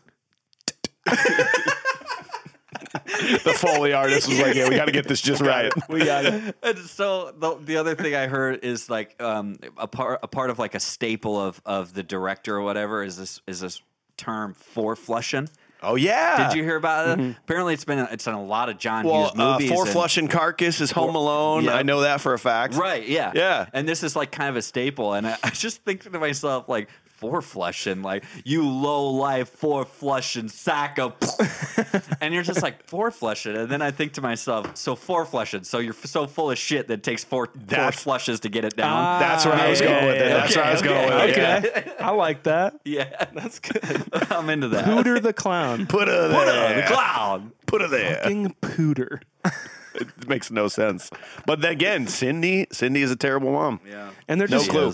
Okay, then then we like cut to uh, uh, Tia and Tamara. Now Tia and and Bug uh, just making out. They're we just party at Yeah. like pavilions and state parks now. It actually looked kind of cool. It looked kind of fun. like It just, I want to hang there with my friends. just the, I'd the be into music. The music is just like doom doom doom. It's just like so like kind of dark and edgy. It's like yeah, this really is what is. teenagers do when when you're not watching them, Cindy. This is what they do. They go make out with bugs. It's Make out oh, hill. Yeah. It's like, they go they go and light trash cans on fire and then sit around it and and, Yeah. and drink and drink bad old beer. I do. I do like when Buck Buck waves. He goes, "Oh hey everybody," and they all kind of go, "Hey." What's up, man? Because honestly, they're kind of dressed like him. they kind of. They kinda They are. kind of are like right, like they're all wearing like goofy hats and like long trench trenchy coats, kind of vibes. Like, and you're just like, okay, uh, okay, like I get. They, I feel Whatever. like you're getting along with better with him, anyways. Like, uh, or wh- where he's coming from. Yeah. But when he goes in and he just starts just saying all this stuff to Bug and basically threatening him, Mm-hmm. you're just like, good. Go for Yeah, it. that's all. I, that's all I have to say about it. It's just like good. I'm glad. I do. I do like the actor shit. who plays Bug, though. He, I think he's super good. Like he, his facial reactions too to like uh, all of Buck's um, hatchet and yeah, shit like all, that. all of his like threats and everything like that. He seems so scared and so genuine. He- well, he does, and then like she, and then Tia clearly wants to like, no, we need to make out in front of him right Yeah. now, and he's like, he eventually opens his eyes and is looking over, like, no, we're actually not going to make out right Yeah, now no, because I, don't want to do it in front totally, of that I'm totally don't want to rape you right now. It's, yeah, exactly. Not. Yeah, we'll wait till later. Wait till later. Wait till later. Wait till the Force- wait till the jumbo party. Yeah, make, make you make you feel uncomfortable enough to do things with me because Yeah. I'm a terrible person. And like, uh, yeah. so I usually keep it so so sharp you could circumcise a gnat. Wait a second, gnat, bug. Sense a little resemblance there. It's amazing. Did you guys see that? Uh, what Buck's car was? I had to look up what kind of car that was. it was. was uh, like Lincoln No, Mercury something. It was a Mer- it was a '77 Mercury Marquis Broham, and I don't know if that's how you say it. it's B R O U G H A M. Like, hey, what's up, Broham? Like, but dude, did you notice that the the shocks? Like, they made reference to like we did get new shocks, but I don't think he got the shocks never because that car every time he closes the trunk, which is multiple times, the car just goes. Mm. Wah, wah, and every time he wah, parks, you can just see them shake. it's so funny. It's that such car a is a boat, dude. it's, it's such a good like character uh like a, a character enunciation Mm-hmm. for for uh, uh buck himself it's just like he would be driving a car that backfires like a shotgun and has suspension that just cannot handle anything He's a large man too. You know, he needs all that space. It's like the, it looks it looks like that car every time he is driving it it's about to like bounce off into space I'm, it's, So it's good. insane like like the very first shot of him driving out to the suburbs and mumbling to himself about the kids' names. That car's just boom, boom, boom, boom, boom, boom, boom, boom. That's all the car is doing. I can't believe he can even talk to himself. Exactly. so the next morning, Buck attends a parent teacher conference for Maizy. Buck's relationship with his girlfriend is further complicated when Tias tells Chanice that Buck is cheating on her with the next door neighbor, Marcie. Chanice drives to the suburbs only to find the next na- the next door neighbor Marcie and Buck dancing in the living room together, seemingly confirming Tia's accusations. Unable to stop Chanice from storming out, Buck gets drunk and looks forward to winning at the racetrack the next day. One of the best scenes We should dive. We should just dive into that. in the entire movie tone loc starts up fucking wild thing is such like a good like this is where i heard, first heard this song and i love it so much. Um it made me like want to buy the soundtrack. 100%. i like told my mom like i need this song. I want i want to listen to it and just like walk from the bus to to home you know? Um tone such got such a and we'll cover him next week uh but such a, a great voice. Um but him at the urinal is such well. First of all, his cigar smoking. He Dude. just walks into school with a cigar. So hey, moments that seemed fine back then that don't seem fine now. Yeah. He literally walked into a school unannounced, Yep. roamed the hallways smoking a cigar, and Yep. no one cared. Yep. That doesn't happen. No, that will never no. happen ever You- again. You, you can't go- do that. Not in that trench coat and hat. oh my god. You, you, it's the TSA when you go to schools now, man. They che- they take take your shoes off. I don't even know this, but They probably do. yeah, I imagine that's accurate. Yeah. It- yeah. He he like just kind of peeks into a classroom and startles that teacher. Just like, oh god. But then the teacher doesn't care. She's Yeah, like, she's oh, that's like, probably just some guy. Oh, a Yeah. random man. Cool. yeah, that's fine. But that you're right. I mean, that was like a what a, a 15 minute long scene from the minute he pulls up to the school to when that scene's over. And I I think it's one of the best Mm-hmm. From start to finish. It's such it's that physical comedy too. And he's Oh, like God, all yeah. those all those kids are like in the stalls. With their feet dangling. yeah. He's got to bend down to fucking take a piss. It's su- it's such a good moment. And then we got to Mrs. Hoargarth. This is a scene I I literally will watch over and over again. Like I'll rewind it a couple of times because I'm just like I, I want to see you just tear into her one more time. Like it's crazy. That that's just me. It is. Well, I one one more note about like just uh, trying to piss in like a, a little kid's. It's it's like trying to fuck standing up. It's just there's just no good angle to it whatsoever. You just can't like you can't like you can't like maneuver. You gotta like bend down a little bit, but then like get on your tippy toes sometimes. You guys know? That's actually my go-to move if I'm if I'm in public. Like, let's say I'm tailgating and I just gotta pee, but I gotta go behind behind the car. Is the one knee pee? Yeah. like knee? that's my move, and, and he confirmed that. kind of the tripod. Yeah, yeah. You just, and you're hiding. It looks like you're maybe tying your shoe Yeah, or yeah, something, yeah. but you're actually like, Oh, yeah, peeing. that's just uh, that's just me behind the tire of this car. So, So- oh, sorry, man. No, yeah. So Mrs. Hoargarth, I I love this. I love because there's like a, a little kid there sitting next to him that's next. that's pretty god. That's pretty he says- awesome. She's like next, and then he's like, I'll I'll, I'll head in there for you, but I'll, I'll give you a little bit of time to think about this. And which was clearly him just wanting to get this over with. Yeah, yeah. He wasn't trying to do the kid any favors. but it's, it's, it's such a cute moment with him because he like gives a little little kid a little pat on the leg. He's like, I'll, I'll take care of this, man. I'll, uh-huh. I'll get in there and Soften her up. Yeah, exactly. I love it. So, I, it just speaks to his like warmth and everything. I like s- as soon as that happened, I'm just like I got to look up like stories from the set and everything. So we'll, we'll get to Mrs. Hoargarth and, and her bitchness. But um, I heard that on set, um, Madigan, the I think it's Cindy, who plays Cindy okay. uh, said John Candy was so professional and warm person on set, uh, and then um, the the woman who plays uh, Tia, Jean Louisa Kelly, uh, he he got a cake for her on her birthday on set. Amazing. And we'll just we'll just do these extra things, and we'll just like come on set and be professional. Uh, there was one time where he wasn't professional. I'll get to that later, but um, Oh, I, heard that story. yeah, it's it's it's just I I just love his performance so much, and I, I can't say enough about it. But um, this is one of his best comedic moments of his career to me. Like this this Mrs. Hoargarth scene is so funny. Oh my god, he, he just goes in on this, and she she thinks she's got this pinned. Yeah, Well, because she, I would, th- I would argue that normally she does. Yeah. But someone like Buck, with that life skill and that Yeah. experience, doesn't always come in there. You know. because this isn't this isn't a this isn't an authority figure that he's going to respect. No. because he this is somebody that's just like d- w- lording herself over these these children, and obviously he has some respect for for kids. Of course, yeah. you know, and and she's like, I've been an educator for thirty one point three years. Point three years. And just like flinches. yeah, yeah, yeah. and, and it's just like, and she's she's literally she even says like we aren't dealing with fully developed adults here, people. Yeah. you know that's why I call them bad eggs. she or calls them silly hearts. Yeah, and What a fucking horrible Yeah. bitch term. and Yeah. she just she throws her pencil down like some sort of mic Like drop. she, yeah, she mic dropped Yeah. exactly. Yeah, and you're just like you're like no. I'm not doing this. yeah and it's like it, it just tears into her like the fact that the fact that like you're talking about a six year old little girl who is trying to just be herself and figure anything out that she could possibly do. And she's got to worry about your ass coming down on her. If you so much as scowl at one of these children i love it so much. Have a have a rat gnaw, that, thing, off your face, Good, Good day, day. madam Dude, and when he like that's my I think this is my favorite quote of the movie is Buck melanoma, Mol- Molly Russell's wart.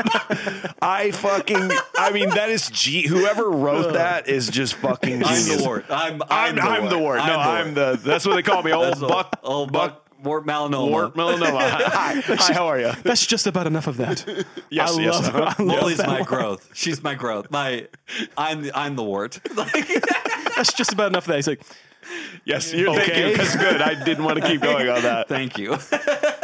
You know, and, and a couple things on that. Like, had Cindy gone in there, she would have rolled the fuck Yep. over, and Yep. that's what I think what normally happens when And then when come parents down go on in there. her daughter. and she would have come down on her daughter. I love how they cut to the kid outside too when he's blasting her and he's just smiling kinda- his ass off. It's such a good moment. So I, I had two things. Did you know? I never saw this as a kid, uh, but it, when they cut to the scene of, where Maizy's in class, there was a girl sitting next to her. It was Anna Chumsley. Chumsky. Chumsky. Chumsky. She's Chlumsky. Klonsky. Anna, you know, from My From Girl. My Girl. Yeah, Yeah. but this Yeah. was before that uh, because then obviously her and Macaulay Culkin went on to be in that movie, but she's sitting to the right of Maizy in Oh, that classroom. wow. No lines, no nothing. She's just right there. Wow. She's Yeah. credited as just schoolgirl It's or schoolgirl something. or something. Yeah. That's awesome. She later on she'd have her heart broken by some bees. No, but also I, what I didn't. I was trying to skim right over that. Shut up. That is this very sad scene. no, but I, I, I take it back. I said that that whole entire 15 minute scene was amazing. Yeah. Uh, I, I did not like the cut, that weird cut to the Maizy, Maizy in her school. Yeah. Yeah. When he goes, blasphemer. Ah, like, yeah, yeah. is that is just a, did that actually happen or was that like a, what Buck thought happened in his head? Because that makes Yeah. no, that teacher then going blasphemer, like I, that made no sense to me. That- I hated that. The the whole interaction up until that point when he shakes the ruler is like honest, honest, and mm-hmm. it's like. It's like, well, why was he microwaving your socks? And they're having this normal conversation, Yes. and then it just turns. I, I totally agree. It you. was just, and it, it was a weird placement of it. Like he was right in the middle of the Hoargarth scene, Yeah. and it just cut to that for five Did it, seconds. did it seem like then- a flashback? Is that what you're? I don't know wondering? what it was. Like, maybe I mean, I it clearly was a flashback. That's why she was in trouble was because Right. of this. But why did they have to show that? yeah. Like, I take it as it was happening, like like when they were talking about Oh, her. okay, It was happening Yeah. at the exact same moment she was in class. But I get that it, it is kind of a, a, a jarring scene, and also just the look of the teacher is preposterous. It- that- It really he is not a teacher. I don't No. like him at all. He, he's like a him. he's a failed musician. Yes, he that, is. uh, is a failed jazz musician of, of all things. You know, Oh, yeah. jazz is just a series of wrong notes. It really It is. is. Yeah. It's just so stupid. Doesn't make any sense. let's talk. Let's talk about jazz. The rest of this episode. Okay, actually. cool. Hey, thanks for tuning in, guys. This is now a jazz podcast. You can find it on Patreon. Uh, Yes. uh, are, are, do you guys? Can we move on to uh, the, the Laurie Metcalf scene? Yes. Okay. Is there a big sexy guy, in here?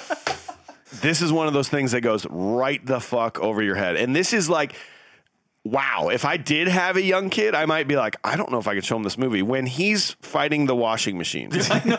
these are these are things that he was saying. Ready?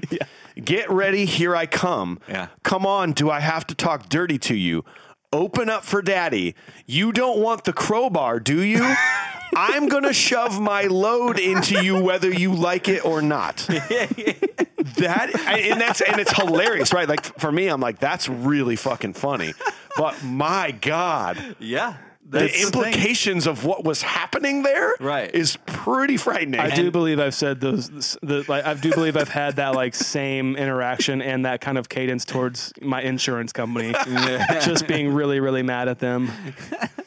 I think, I think, and and again, when you're a kid, I don't even know if I could like like um, process what he was really No, saying. no, of course, not at right? all. So, so then and then you kind of think to yourself.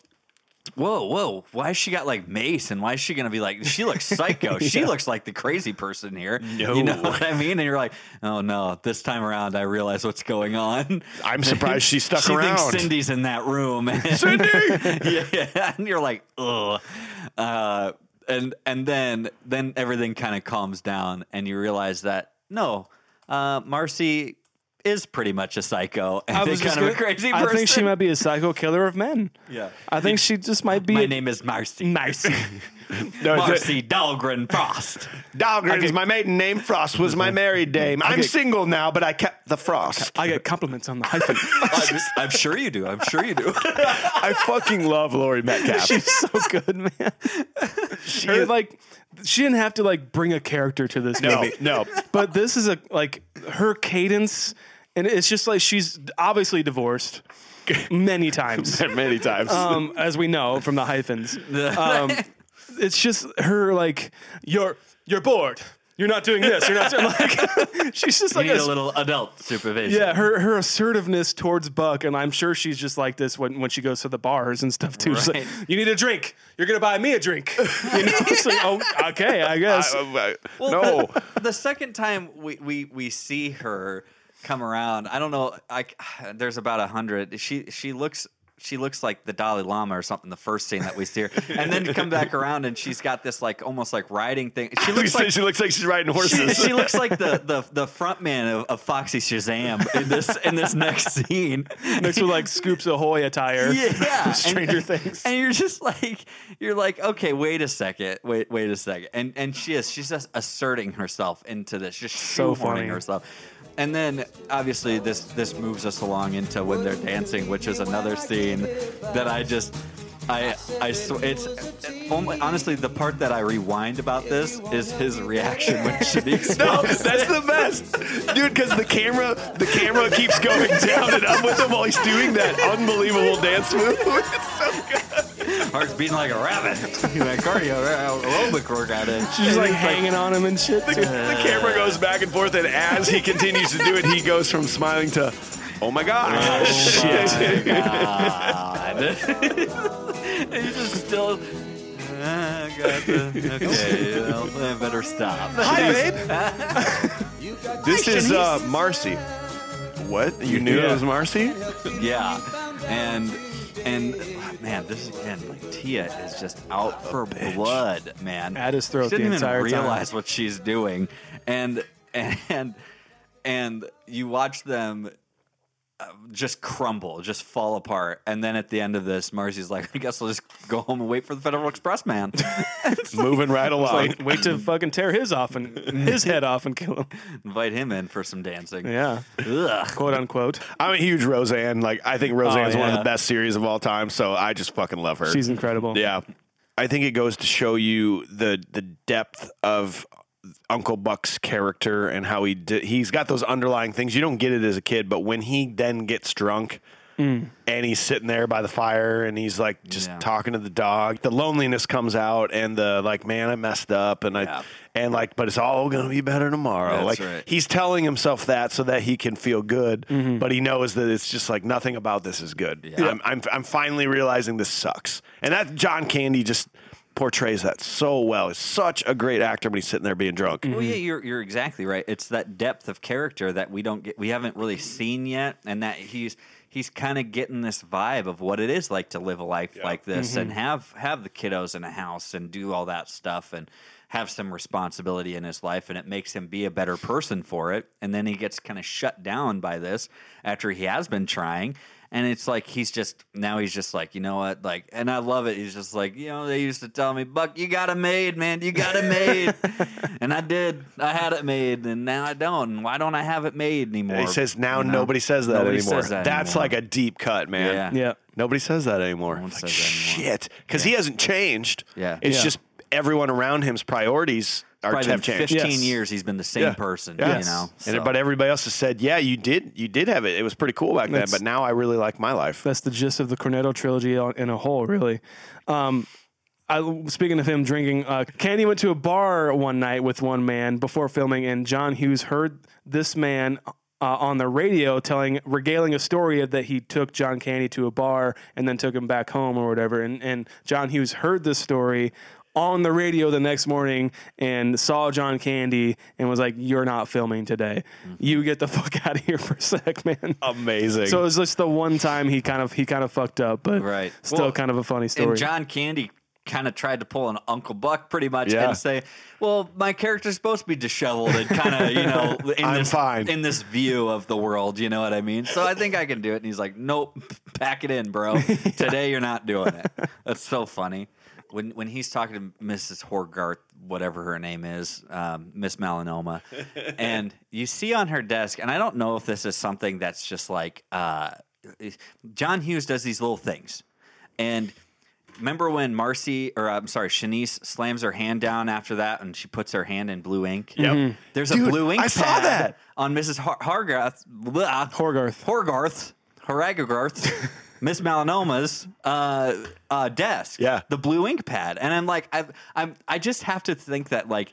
John Hughes or somebody's just playing these little jokes or something, or putting these things on a desk, or maybe it was just a prop. Maybe I'm overthinking it, but I'm just like, there's another Yeah. blue ink pad again. Actually, Stamp thought she was going to slam her hand down And in it too. Yeah. and, and then maybe it would have been too too much, you know. Ugh. All right, well, let's finish this off. So the next day, when it's time to depart for the track, Tia is nowhere to be found. Buck realizes he has no one to babysit while he goes to the track. He considers taking the kids with him, but doesn't. Instead, he calls Chanice and asks her to put her feelings aside and watch the children while he looks for Tia. That evening, Buck finds a party that Tia was at and busts into a locker room only to find Bug with another girl in bed, not Tia. Soon after, while driving the streets, Buck finds Tia walking home. When she realizes Buck knows what occurred, the two have a heart to heart talk. Back home, Tia confesses to Chanice that she lied about Buck's flirtation with Marcie. Buck and Chanice make up, and the next morning, Bob and Cindy return home to a repentant Tia and an uncle who departs as a valued family member. Hmm. Hmm. I love the scene where he, he one of one of his acting chops that's not like really seen from John Candy whatsoever is is the scene where he has Mandy. er, Macy, Macy, and Miles, Miles and in, Macy. in the back seat, um, and it's I, I I read that it's John Candy's one of his favorite moments that he's ever captured on film is John Candy's react or like him realizing that like he can't take these kids He's, to the he's track. trying to talk himself into it. Yeah, he's he can't he can't do it, and he's he's just kind of like biting his, his knuckle and like "Ah, just what am I, what am I gonna do? Um, it's it does like seem out of character for the movie. It it, it just seems like a little weird for me, but his his performance carries it through, and I think it's kind of an underrated uh, performance in that aspect. Like I've been saying, I think I really think he should have got nominated for this. Um, yeah, it's it's one of his eyes, moments. Man. Yeah, you can just see in his eyes. The that the rear view that- especially. Yeah, yeah. and and that was one of these moments as a kid that I thought I thought I don't I don't I don't Take 'em to- understand take taking the racetrack. I mm-hmm. go I go see the racetrack Horsies, too. man. I always go and I, I hear racetrack as a kid. I was like, yeah, we're going to see the race cars. and Yeah, like right. that. My dad would take us to the dirt track. What's and the big stuff. That deal? was fun, you know.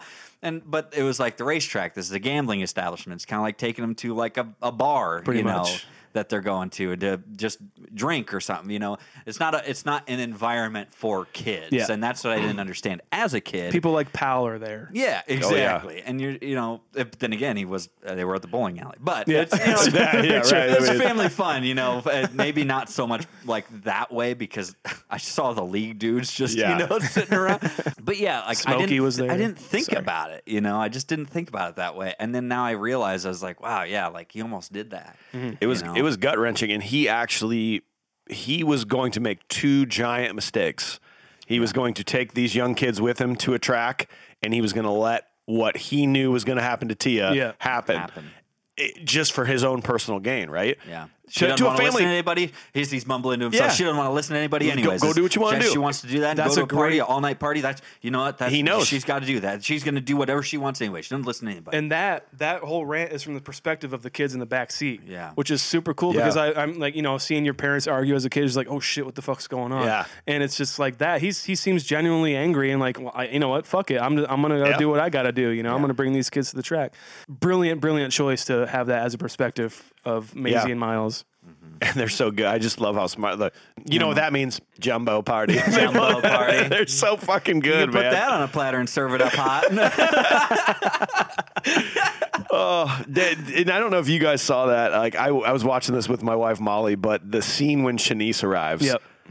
That, correct me if I'm wrong. That's what inspired Home Alone. Inspired Home Alone. Just that unbelievable little scene where Macaulay Culkin's sitting on that stupid little chair Yeah. and he's got his chips. yeah. His little snacks. He's, been waiting. He's camped out. Yeah.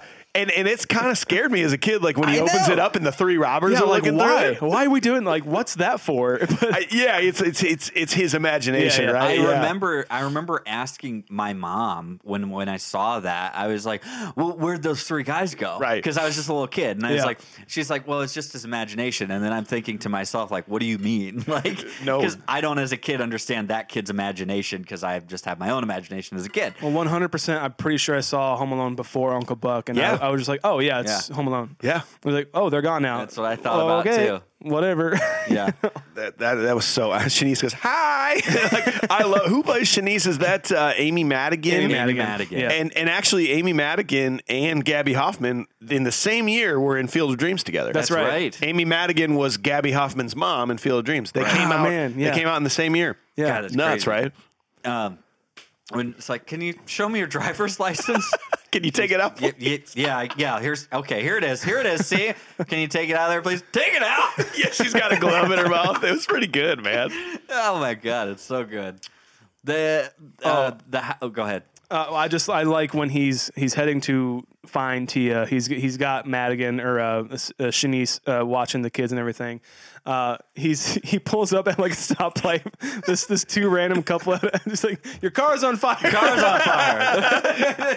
they both say it like because they're very concerned. He's like, yeah, yeah. No, no. You guys know where "Ah, my it's just a party little might be. Oil." Yeah, our son's there. Uh, he goes, My don't, niece is there. don't don't wear that hat. They'll kill you. All right. Hey, thanks for the tip. and then what does he do? Wear the hat? wears He doesn't give a hat, shit. That scene didn't need to be there at all. I No. fucking love it. Car's on fire. Car's on fire. It's like, yeah, yeah. no, no, it's just a little oil. when he gets to the house and like, and he's just working his way through. Like I said, I love. You know what? He he would be fine being here if he wasn't on a mission. You know what I mean? He'd be like, whatever, because I just got a free beer. He's he Yeah, gets sure. a beer. Dude, you almost feel like he actually was forgetting why he was there. And he's actually kind of like, I like this. This is fun, right. right? Oh, what is this? The grassroots? No, no, I'm kidding. I know my music. Yes. By the way, grassroots, which is a, a completely irrelevant reference. But the Grassroots, who is also was Creed Bratton, was in that from The Office, who plays Oh, Creed in The oh, yeah, Office. yeah. There we that go. was his band, The Grassroots. I was Wow. like, what the heck? It's amazing. It's just such a weird reference that he says The Grassroots for whatever. It's a funny reference. I, Yeah. I love the editing leading up to him getting there. It just seems like it's it's such like a, a, a fast editing, kind of fast pace uh, lead up to it. It just seems like a fight against time, but a fight against abstinence. you Yeah. know? Oh, yeah. A fight for abstinence. I mean, you know, Yeah, gotta- oh, got- yeah. we can't let her get deflowered just yet. you know? Not by bug. Not, Not by by bug. A bug deflowering? No. wow. We don't need we, we don't need any bug spray going on here. bug spray. Sorry, Yikes. too too far. Too far. Too far. My fault. I like it. I like it. I don't. I don't know if I'm jumping jumping in front of you guys on anything, but I audibly gasped when he opened up the trunk and Bug was in there. Mm. Really? Audibly, like, oh my god, he fucking kidnapped someone. He did. You, holy shit! Like, I mean, back then people would be like, yeah, whatever, he's a piece of shit. Like, Yeah. good, good for you. But like, if someone did that today, It's straight up kidnapping. that is you're going to jail. Mm-hmm. I mean, he is still a kid. You have to think about that. Bug Yeah. is still a kid. He's Yeah, maybe he's, he's, 15, older. 16, 17, right? Maybe he's like the older guys, you know, schmoozing the freshman girls. I think he is. And I think he's like, yeah, so that means he's got to be 17 or 18. Yeah. You know what I mean? And but at the same time, he's still a kid. Mm-hmm. You 40-year-old man who you just you just kidnapped this guy and threw him in a trunk and taped him up. I forgot all about that. Man, I couldn't. I mean, they could have done. They could have done without that. Uh, they he could have just he took out his little gun, like they could have just implied like I took care of Bug, Right, right. I fucking screwed through his penis, it was, uh, or whatever. But then yeah, but then they do that, and then like the golf ball thing, I was Yeah. like, yeah, I do I do love his reaction when like because he's just gone through being kidnapped by Buck, his his arch nemesis. He's probably been in his nightmares, you know. Yeah. And he opens the trunk. He's like, "I want you to say you're sorry." He's like, "I'm sorry. I'm fucking sorry." Okay. Oh, I love that good. reaction so much. yeah, I know. Oh my god. He's just so like, "I'm I'm done with this, man. Fuck." By the way, that that uh, that whole in like when when Buck breaks into that room, it's pretty spooky. okay, like it's like it's got that that high hiss Yeah. horror movie vibe, and it drills in, and I'm just like, oh man, that's so creepy. What's happening? and then it's got that triumphant music French horn. It's like, all right, Uncle Buck. yeah, Uncle Buck's oh, here. it's not Tia. It's not Tia. Hmm. And I, I- also, I never understood that. By the way, I didn't get So that do you as a think? kid. Do you think that she went to the party, but Bug had just moved on to another girl, and she found out, so she left? Or do you think Bug like tried to do bad things to her, or maybe did do bad things to Tia? I think I think she showed up and uh, he was ju- he was already drunk probably, Okay. and sh and he was just like immediately let's go to the room, and she's like fuck no, what the fuck you talking about? And he's like fuck you, bitch, I need Yeah. you, I'll you get another fucking girl. bitch, I think you it fucking was- prude. I think it's something along those lines. Like they were there and you know they were already getting far enough along when they were at the little pavilion thing in the park and he's like you know tonight's the night for me i'm gonna you know me and t are gonna I'm ovulating. yeah, that's that's what he said. I'm in sequence with the moon, and like you know, and uh, yeah, exactly. And you're just like, okay. And she shows up, and he immediately wants to just do Right. get down to business. and maybe he went through that same thing with her, Yeah. and she said no fucking he's like, no. And uh, part of me, part of me thought maybe part of me thought that the the scenes leading up to it, it was actually Tia. Maybe, Yeah. like that. Okay, she, he was making his moves and stuff. And, Oh. and doing those things, and it was like that was maybe that was Tia, but now it switched up. But I don't think that's Yeah, the thing. gotcha. Mm-hmm. I'm just like I, that's where my brain was at. You know, Yep. as a kid, I was like, oh no, like. oh. Then cans Tia and Yeah. goes on to girl number two. So I do I do wonder one thing if they like just paid all those party goers like all those twenty year olds in gum because they are all chewing gum. It's just like, I, just, I just noticed I'm like God damn it every single one of them has a stick of gum in their mouth. yeah, it's like it's the wet hot American summer vibe. You know? It really you have to- is, You have to man. give a piece of gum and then you like make it's like make out party. You got a stick of gum? You got a stick- I th- thought you never asked. God, we're gonna have to fucking do that You movie. got to. uh, we we kind of we kind of move on to um, his apology to uh, uh, Chanice Yep. and Tia's kind of helping out. They've they've kind of Right, right. Uh, amended their differences and everything like that. So she wants to help him out now, um, and is. he's behind the door listening in, like trying to like he's giving her a script, obviously, and um, she's not really buying it at all.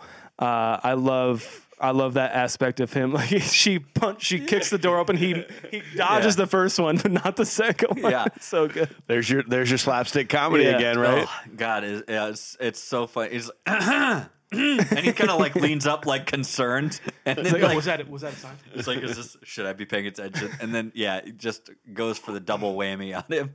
Oh, hey honey, just knocked out cold. when and then when the, the parents show up the, the only thing i'd like it's it's such a weird moment with uh, Tia and the mom. Just maybe just because I don't like the mom just at, at all, but it- I, I do like their kind of embrace. Like she was kind of good in that moment. Where it was pretty good. Uh, it, this it's the only like really, really, really awfully cheesy moment to me in the movie, but it's it's still like doesn't bother me at all. But um, when he's hanging, he's hanging out with Chanice and Miles and Maizy in the Yep. kitchen. He's like, We're "Your mom has something to talk about with Tia and stuff like that." Um, and then he crashes all those pots and pans. and the editing of it, they fall for like ninety minutes. I know. I know. It's like because there's like there's like ten different shots Of of, course, the same of thing course. happening. But that's a, it's like the Mr. Sandman uh, shot Exactly. or, scene, Yeah. you know, like when they're he's trying to sleep. and Oh yeah, yeah. He's like rolling over eight times. It's the It's same the shot same of him shot. rolling over, and kind of weird. it's a it's another John Hughes antic, I think. And a- again, John Hughes is he, he the way he puts together a movie is he's almost every single time he's you're going to end up in the same place that you started with some sort of revelation right? Mm-hmm. Think of the Bre- breakfast club everybody walking in and going through that the music is iconic enough to the scene and like all this stuff and it's them walking in and then it's them walking out at the end changed. And then like in this it's same thing for john hughes him it's tia walking home alone you know and coming in and it's that same music and the same idea of her standing there and then but now she's standing there alone but then waiting for her mom the same music's playing so that's my thing like with john hughes where you start is a good indication of where you're going to end to a interesting. degree you know what i mean yeah. That's pretty good. Well, I, and Bu- uh, sorry. Oh yeah, and Buck and Tia. I mean, they were both the most stubborn. Mm-hmm. They were both so stubborn in their ways, and they both have now completely changed. And it's just that nice little. Wee, They're kind of like it, you know? Vernon and uh, Yeah. uh, what's his name? Yep. Uh, Bender. Bender. Yeah, they're kind of like they're pretty much the same person. Yeah. They're just they're clashing way too much. Right. Um, I know you don't like freeze frames, Mike. No, I do. You like this one? I fucking I, I cried, Dude. Like I, I tear up whenever John Candy has a freeze frame. I miss him Oh, my so God. much, and just watching this movie, like, and this is this is John Candy's movie. Like, it is John Hughes for sure, Mm-hmm. and everything in between. Uh, But it's John Candy's performance that makes this movie the best, and that freeze frame, I think, embodies his entire Yep. personality. Yep. Um, as as a performer, as as a human being, I I I. I teared up too. I, I just miss him in movies. I miss I miss Yeah. that person uh, so much, and I think it was just perfect the, the way it ended like that. He's 38 years old when he shot this movie. Damn, that's that's how old he was. Yeah. and uh, um, and then it was in '94 that he he had passed away suddenly. you know, so Yeah. that means that means he was only 43, 40 42. Yeah. yeah 40, 44. Way too young. Yeah, Or, yeah, 43. Yeah, so, uh, so yeah, just too young, and uh, you know, deprived of his presence. Yeah. way too soon. We, we definitely missed that guy. Yeah. Well, AJ, this is your movie, man. This is your choice. So, how did it, Critical Eye, Confused Breakfast Eye, how did it hold up for you? Critical eye. You know, critical eye means I, I took the adult viewing, you know, as opposed to the child viewing, you know. Yeah, it's a of- different of- experience. It's just a different experience overall. So the dialogue makes more sense to you, and some of the slapstick or, or childhood comedy doesn't make as much sense to you, right? So you view it from that completely separate angle. Um, and I think that's what's really important to take away from this. Now, that being said, wherever I didn't get it as a as a kid, I got it as an adult, and wherever I got it as an adult, I may not have gotten it as a kid. You know, so vice versa, whatever. Meaning, I'm finishing this the exact same place that I started at a, at a 9.2. Hmm. I Yep. didn't change at all. Nothing I, I enjoyed it so much. Again, I love watching it. I can watch this movie as many times as I want and not really get bored with it, and still rewind the parts that I rewound as a kid. So I was a was a five, just because I had better uh, in my mind better John Candy movies that I liked. Yeah. Um, on on rewatch, there were some. It, it felt a little weird to me that there were like so many different stories. There was like five. It was a slapstick, but it was a drama, but it was a teen movie, but it was. It just felt a little discombobulated for me at times. But if John Candy and Macaulay Culkin were not in this movie. I would fucking hate this movie. I think it would be Yeah. a. T- I think it would just be a terrible movie. Yeah. that I would probably not give a shit about. Terrible, really. Absolutely. Because I take them out, put Okay. put in just random people.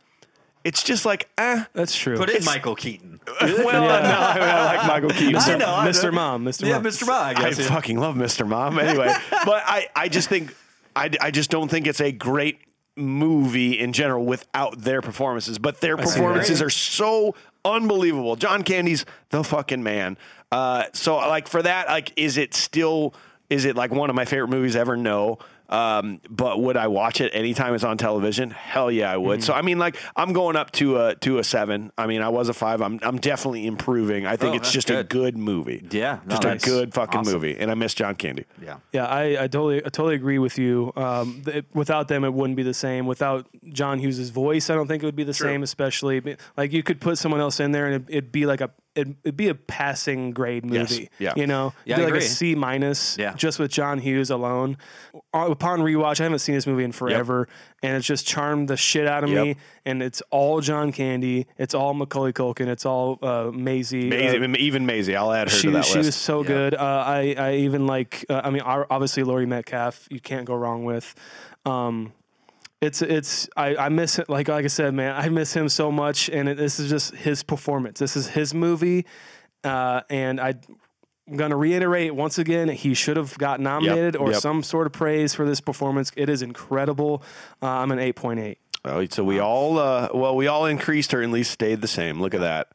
Well, we hope you enjoyed the episode. As of the recording of this in mid May 2021, you have to purchase this on a streaming platform or subscribe to Cinemax, uh, which apparently I was already subscribed to. Oh, good for you. I finally figured that out. Now I can cancel that subscription. Yeah, I, I actually found out the same thing. I, here's the sad thing: I think I purchased it on on Alicia's Amazon, Yep. and then I found out that apparently I already have the Cinemax free of trial course. on mine. of course you do. So I'm a piece of shit. So Well, and continuing with the weekly content, uh, tune in next Wednesday. We are changing it up.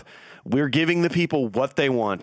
People want more, more, more movie reviews. So uh, we're only going to do one mini bite per month, three full movie reviews in a row. So uh, next week we're keeping with the movies. We're hitting Disney's blank check, and in two more weeks, then we're sticking with classic movies. We are doing my pick, Bill and Ted's Excellent Adventure. Let's do Oh it, man. Like, listen, listen to that lineup you did. So, Yes. uh, so that's about it. AJ, tell them how we can get out of here. guys thank you so much for listening to the show yeah if you're if you're going to go ahead and, and click us off right now i hope you left us a review on whatever platform that you're listening on or gave us a thumbs up or made sure you subscribed that you left us a review on facebook if you are listening on spotify um, but at the same time subscribed so make sure you're doing that uh, on any podcast platform that you're listening on tell us uh, tell your friends about us and uh, please follow us on the social social meds Social Meads, dude. Get on there. you got Facebook at Confused Breakfast. You've got uh, Twitter, Confused Be Fast.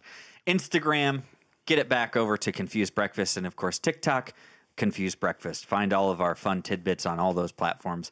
Um, and for the love of God, do not forget, guys, we love doing this show. And the reason that we're able to start giving you more content is because of Patreon. Yeah. And that's what we want to do for you. And uh, if you can help us out on Patreon, then we're going to give you even more as it continues to grow. In fact, I got an idea. that. Let's let's click off this episode and then let's just for Patreon. Let's Yeah. talk John Candy's entire filmography. I Oh, like yeah. that. We're gonna do that. So- Do you want? Do you really want to miss that?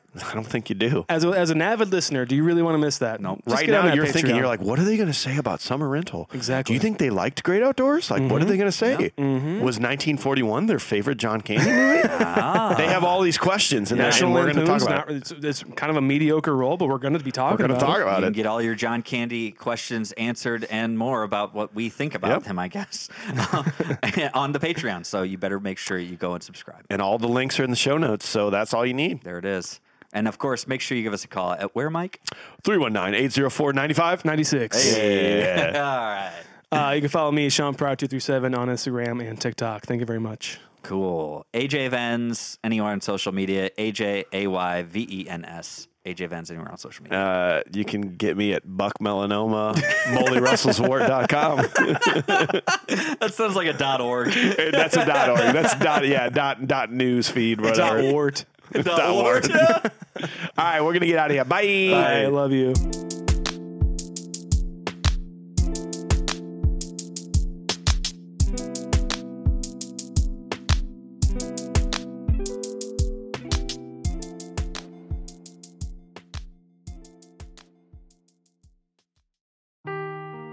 Seeking the truth never gets old. Introducing June's Journey, the free to play mobile game that will immerse you in a thrilling murder mystery. Join June Parker as she uncovers hidden objects and clues to solve her sister's death in a beautifully illustrated world set in the roaring 20s. With new chapters added every week, the excitement never ends. Download June's Journey now on your Android or iOS device or play on PC through Facebook Games.